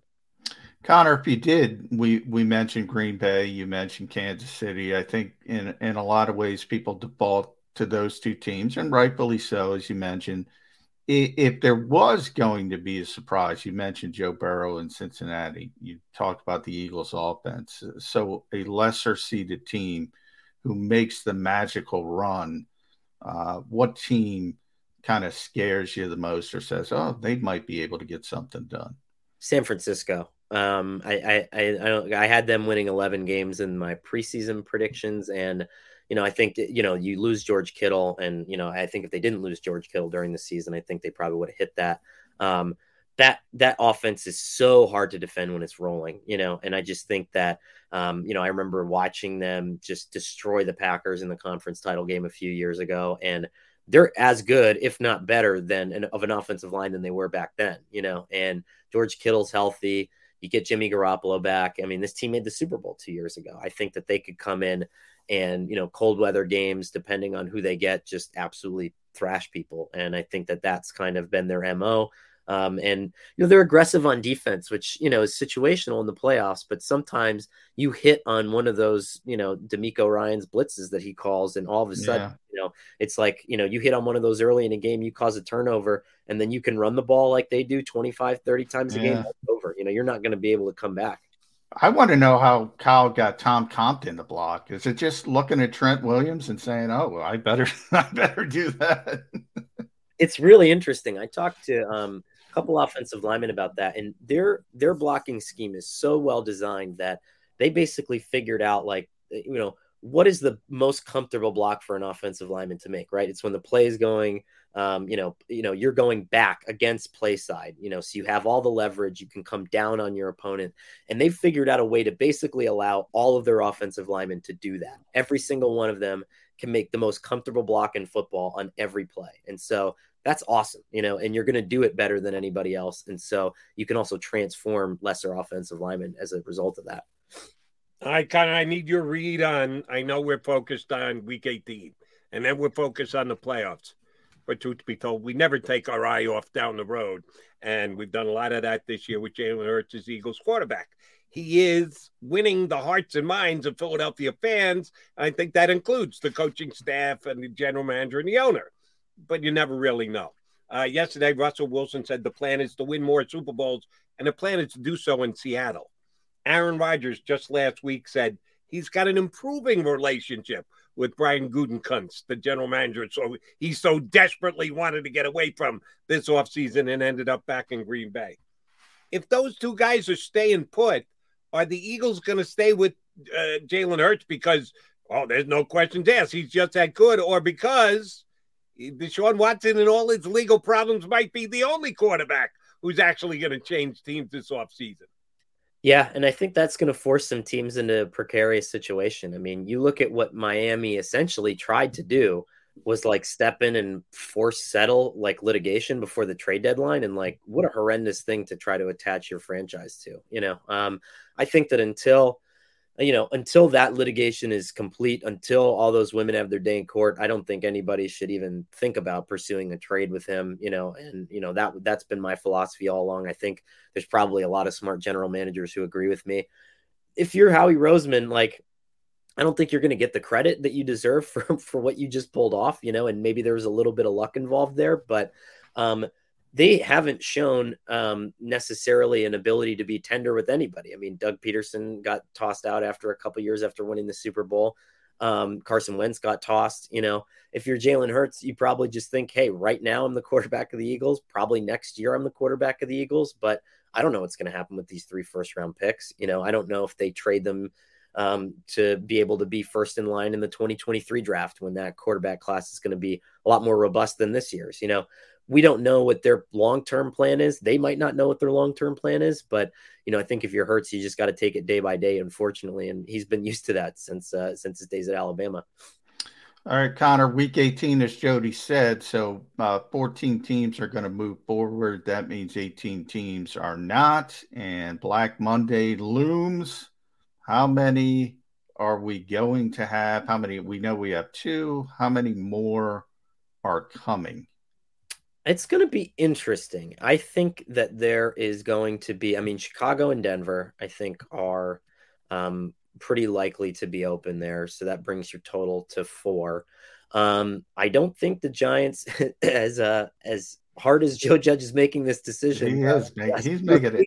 Um, yeah, um, I don't think the Giants are making a move. Um, you know, uh, the I think David Culley might hang on in Houston. You know, um, I've heard all along that they're not going to make a move unless the one person they want comes available. I don't know who that person is, but you know, I think if you're David Culley, you deserve a chance to come back. You've you've outcoached that team uh, beyond anybody's wildest expectations. I think you deserve to come back next year. So I think it could be a relatively quiet.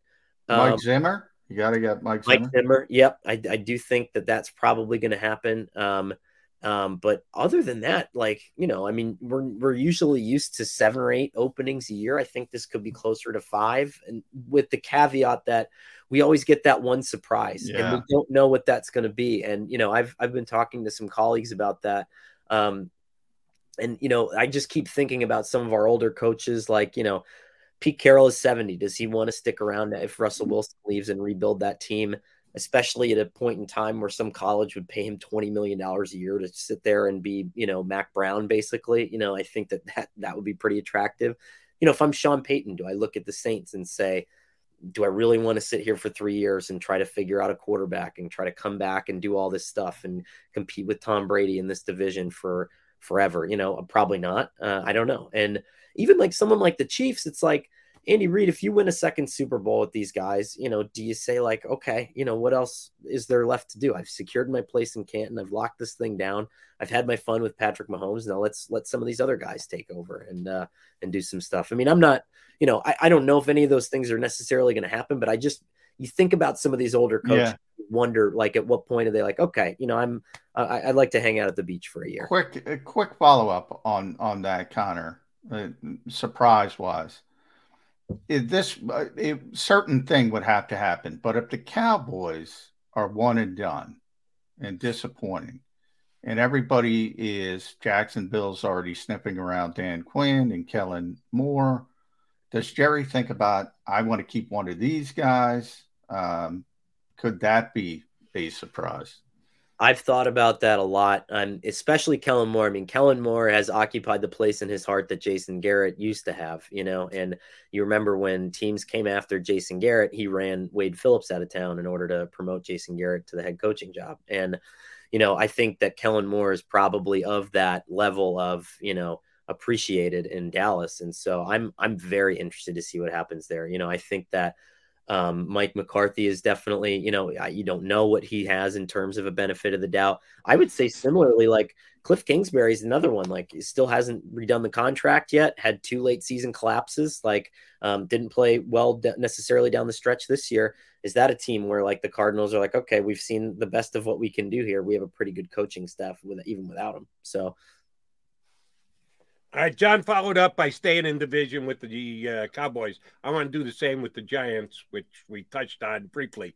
But let me give you a scenario. And I do shows occasionally in New York. And I've been saying this for five months, six months, going back to the summer. Yeah, the, we know the general manager's gone. Dave Gettleman's going to get his walking papers. They've come out and said Joe Judge is going to stay. Well, that could change.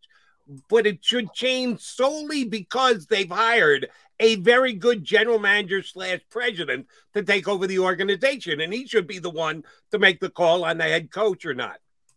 Is there a guy out there? And the NFL has the same rules as other sports where if you offer someone a promotion, so I guess you could make him president and you could cherry pick somebody else's general manager, perchance, if they have a president within their organization either available already out of the loop this year or someone on another team that you could legally potentially pull out of there who's the best person to take over the power chair of the New York Giants and decide on their head coach and their quarterback going forward?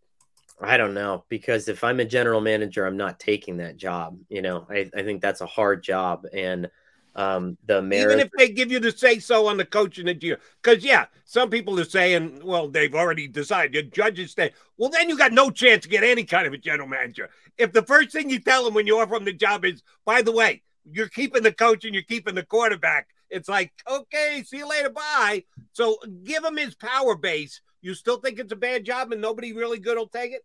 I, I think if, if they were to offer that kind of power, then I think I'd be interested. I don't think the Mara family is ever going to give up that kind of power. I just really? I don't think they're going to because it's not, you know, that is a family run operation and they've been doing that doing they've been doing things their way for decades. And I think that they would have a really hard time passing off that kind of power. Now, maybe this is the year that John finally realizes that he has to back away a little bit and hand off some of the reins, but I would imagine them still trying to pro- promote from within, find somebody within their confines that can jibe with Joe Judge. It's going to be wildly unpopular. I can tell you that right now. You know, um, but um, I think that's the situation you've boxed yourself into because you don't want to fire another coach after two years. You're afraid of the perception of that, and so you know you have to kind of uh, pacify everybody. And you know, this is sort of the way that I think you have to do it. Um, could I see them poaching, like, you know, I mean, I've heard like Monti Ossenfort from Tennessee bandied around. Like, that's a guy who knows Joe Judge. And like, could you poach someone like that, like an assistant GM somewhere else and semi promote him, but with the understanding that he's got to work in the confines of it? Maybe. But if I'm a rising GM candidate, I'm not taking that job because, you know, much less than coaches, GMs, you only get one shot at this. You're not going to be a second time GM in the NFL. Yeah. Uh, that's you know some GMs get to hire poor coaches, Connor, but that's another story. Uh, but uh, I, I last one for me, and everybody read Connor does a tremendous job at SI.com Monday Morning Quarterback. Check out his Eagles piece, which is tremendous on Nick Sirianni and Shane Steichen's offense. But uh, the Pittsburgh Steelers, I often talk about spoiled fan bases. I start with Green Bay, who's had 30 plus consecutive years of Hall of Fame quarterback play. They don't know how the other half lives. Continuity is always best, and that is best observed in Pittsburgh, which has had three coaches since 1968. Two of them are in the Hall of Fame, the other one's going in the Hall of Fame. 15 consecutive years now, Mike Tomlin has not had a losing season but some people in Pittsburgh, and they're on life support, they still have a chance, but they're not going to make the playoffs. Um, some people want to move on from Mike Tomlin. Would you even consider that if you're the Pittsburgh Steelers? God, no. And I've heard some Steelers fans saying this for the better part of, you know, five years now. And like you can show them Mike Tomlin and Bill Cowher's winning loss records side by side, and they're almost identical. Mike Tomlin's is a little better, you know, hmm.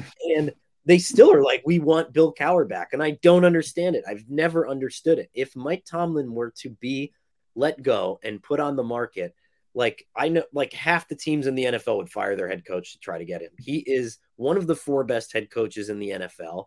I mean, look at what Antonio Brown is like now. And right. handled that for 10 years. Yeah. Um, Le'Veon Bell in that situation. I mean, that locker room was full of consistently explosive personalities. Big Ben was not a classic leader. He was not, you know, the take the reins guy and give the speech guy. That was all Mike Tomlin, like all of it. And you know, eh, you know, I, I'm just fascinated by Steelers fans in general. Like, you know, what more could you possibly want out of your head coach? And you you know that's that's a franchise of that's a fan base that needs to see what life is like. I mean, I grew up a Browns fan. This is you know it can get it can get so much worse. You know. Connor, it doesn't matter to us whether you write another complimentary article about the Eagles or not.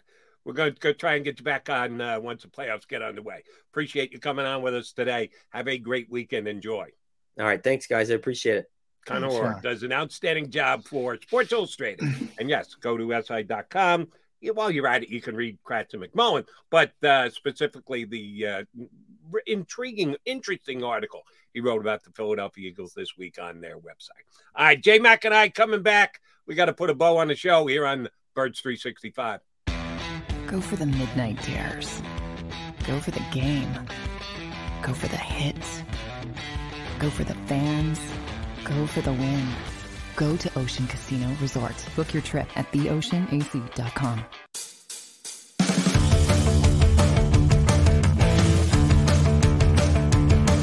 Good day, everyone. It's Joe Kraus from the Jacob Media Network here at Neck of the Woods.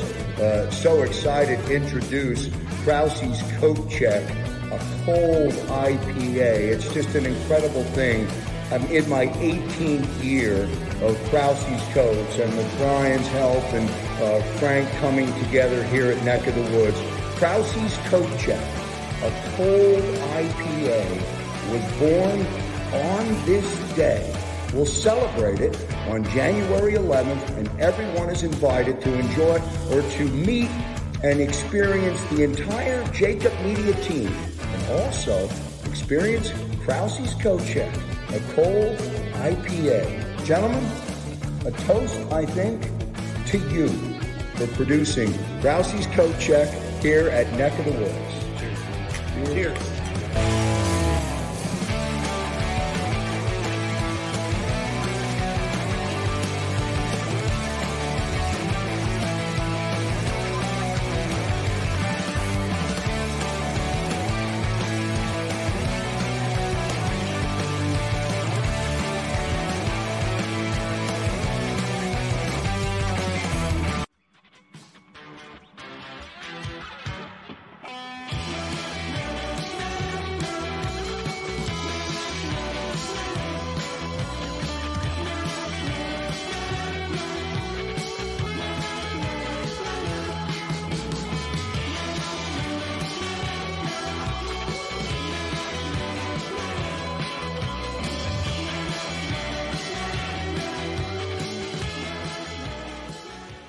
At Stateside Vodka, every new customer gets the world's best rocks glass.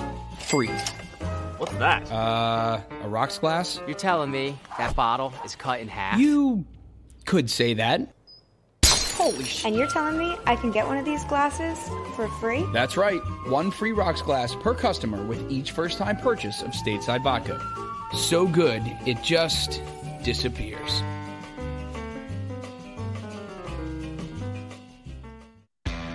Go for the midnight dares. Go for the game. Go for the hits. Go for the fans. Go for the win. Go to Ocean Casino Resort. Book your trip at theoceanac.com.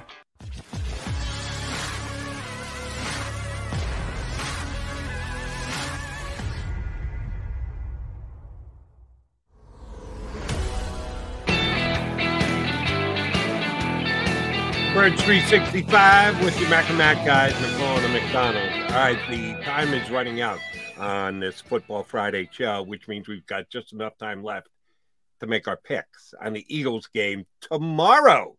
Usually we have to make them for Sunday. And we're already bumping up against the game because the game was flexed to Saturday. Uh, Johnny Mac, I know you put your pick in already for Philly Voice, and I've been done this all year usually you stick with your Philly voice pick, but sometimes you change it up, at least maybe the score. Usually you stick with the team yeah, that you thought was yeah. going to win the game. Um, but we'll give you the option of potentially changing the score if you see fit.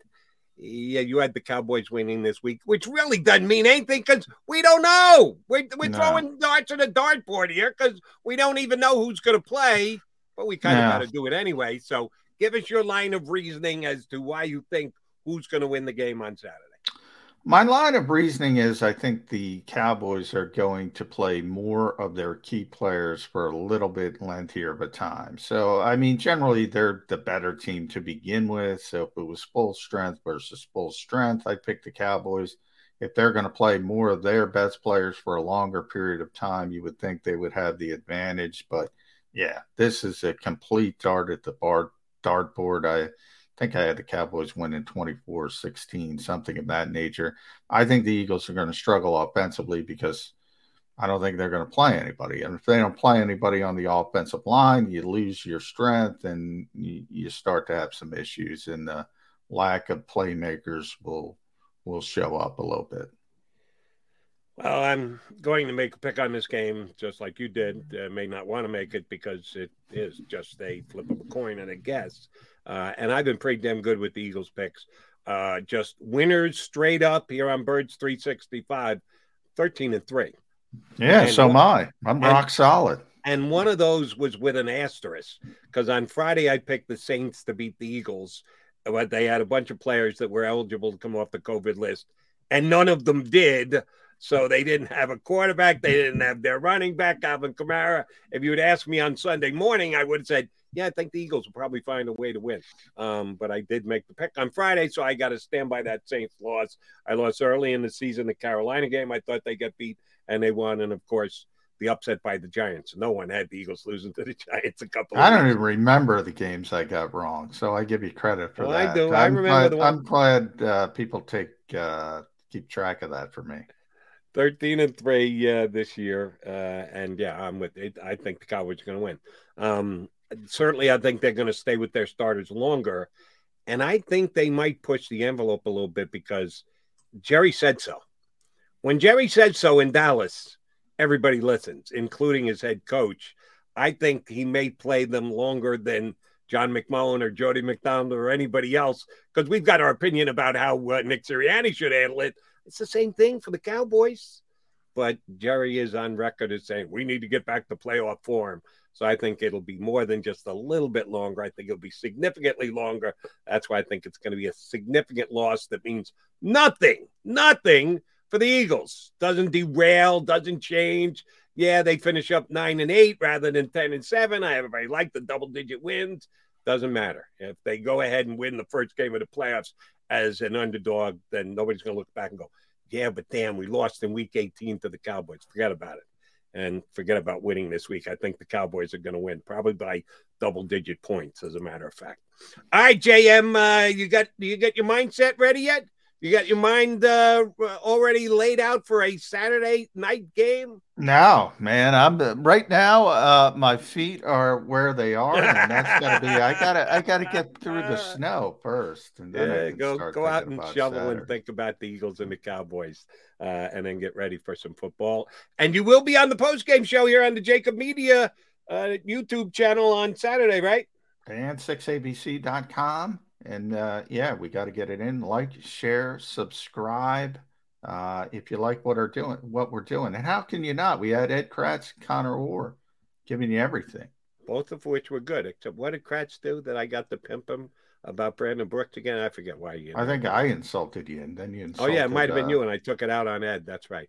Um, yes, I do so here for us, McDonald and uh, McMullen even if you like the post game show, yeah, do it for them on time, but do it right now for us. We got to get our algorithm up. Uh, so hit that hit that like button. Even though we just picked the Cowboys, both of us mm-hmm. picked the Cowboys to beat the Eagles. Come on, we got to yeah. preserve our. We need a little blue pill for our algorithm. That's what we need, Jeff. We're both thirteen and three, so uh, we'll we'll either both be thirteen and four or fourteen and three because we're both unfortunately Fortunately, picking. Yeah, we got to shift up in the playoffs. We gotta we gotta go right. against as, as to have long, a, a champion. As, John, as long as they're not playing that Brady guy, they have a chance to win when the playoffs. There we go. We should have a championship belt made up. Maybe I, I might be going to Monday Night Raw. So maybe. Oh, you're killing me! You invited me to go, and I can't go. I'm gonna be on WIP Monday night. Yeah, we'll see. Killing me, killing me, Smalls. All right, uh, that'll do it for us. Uh, best of luck to the Eagles. Hope they win. Um, we'll find out that much more by the time Saturday rolls around. But next week is going to be very good here on Birds 365. Not bad for a first year show. going into the playoffs after the team went 4 11 and 1 the year before. Uh, when they asked us if we want to do the show together, I didn't. Th- okay, well, at least. Uh, uh, we'll have to work real hard after January, whatever, because the season will be over and done with. No, we got an easy week coming up next week talking about Eagles in the playoffs. Hope you're back here with us on Birds 365 next week. If you missed any of today's show on the Jakib Media channel, listen to the podcast on your way home. Available on YouTube, Apple, and Spotify. Support for this podcast and the following message come from Corient. Corient provides wealth management services centered around you. They focus on exceeding your expectations and simplifying your life. Corient has been helping high achievers just like you enjoy their lives more fully, preserve their wealth, and provide for the people, causes, and communities they care about. As one of the largest integrated fee only registered investment advisors in the U.S., Corient has deeply experienced teams in 23 strategic locations. Corient has extensive knowledge spanning the full spectrum of planning, investing, lending, and money management disciplines. Leverage Corient's exclusive network of experts to craft custom solutions designed to help you reach your financial goals, no matter how complex they may be. Real wealth requires real solutions. For more information, connect with a wealth advisor today at corient.com. That's C O R I E N T.com. Corient.com.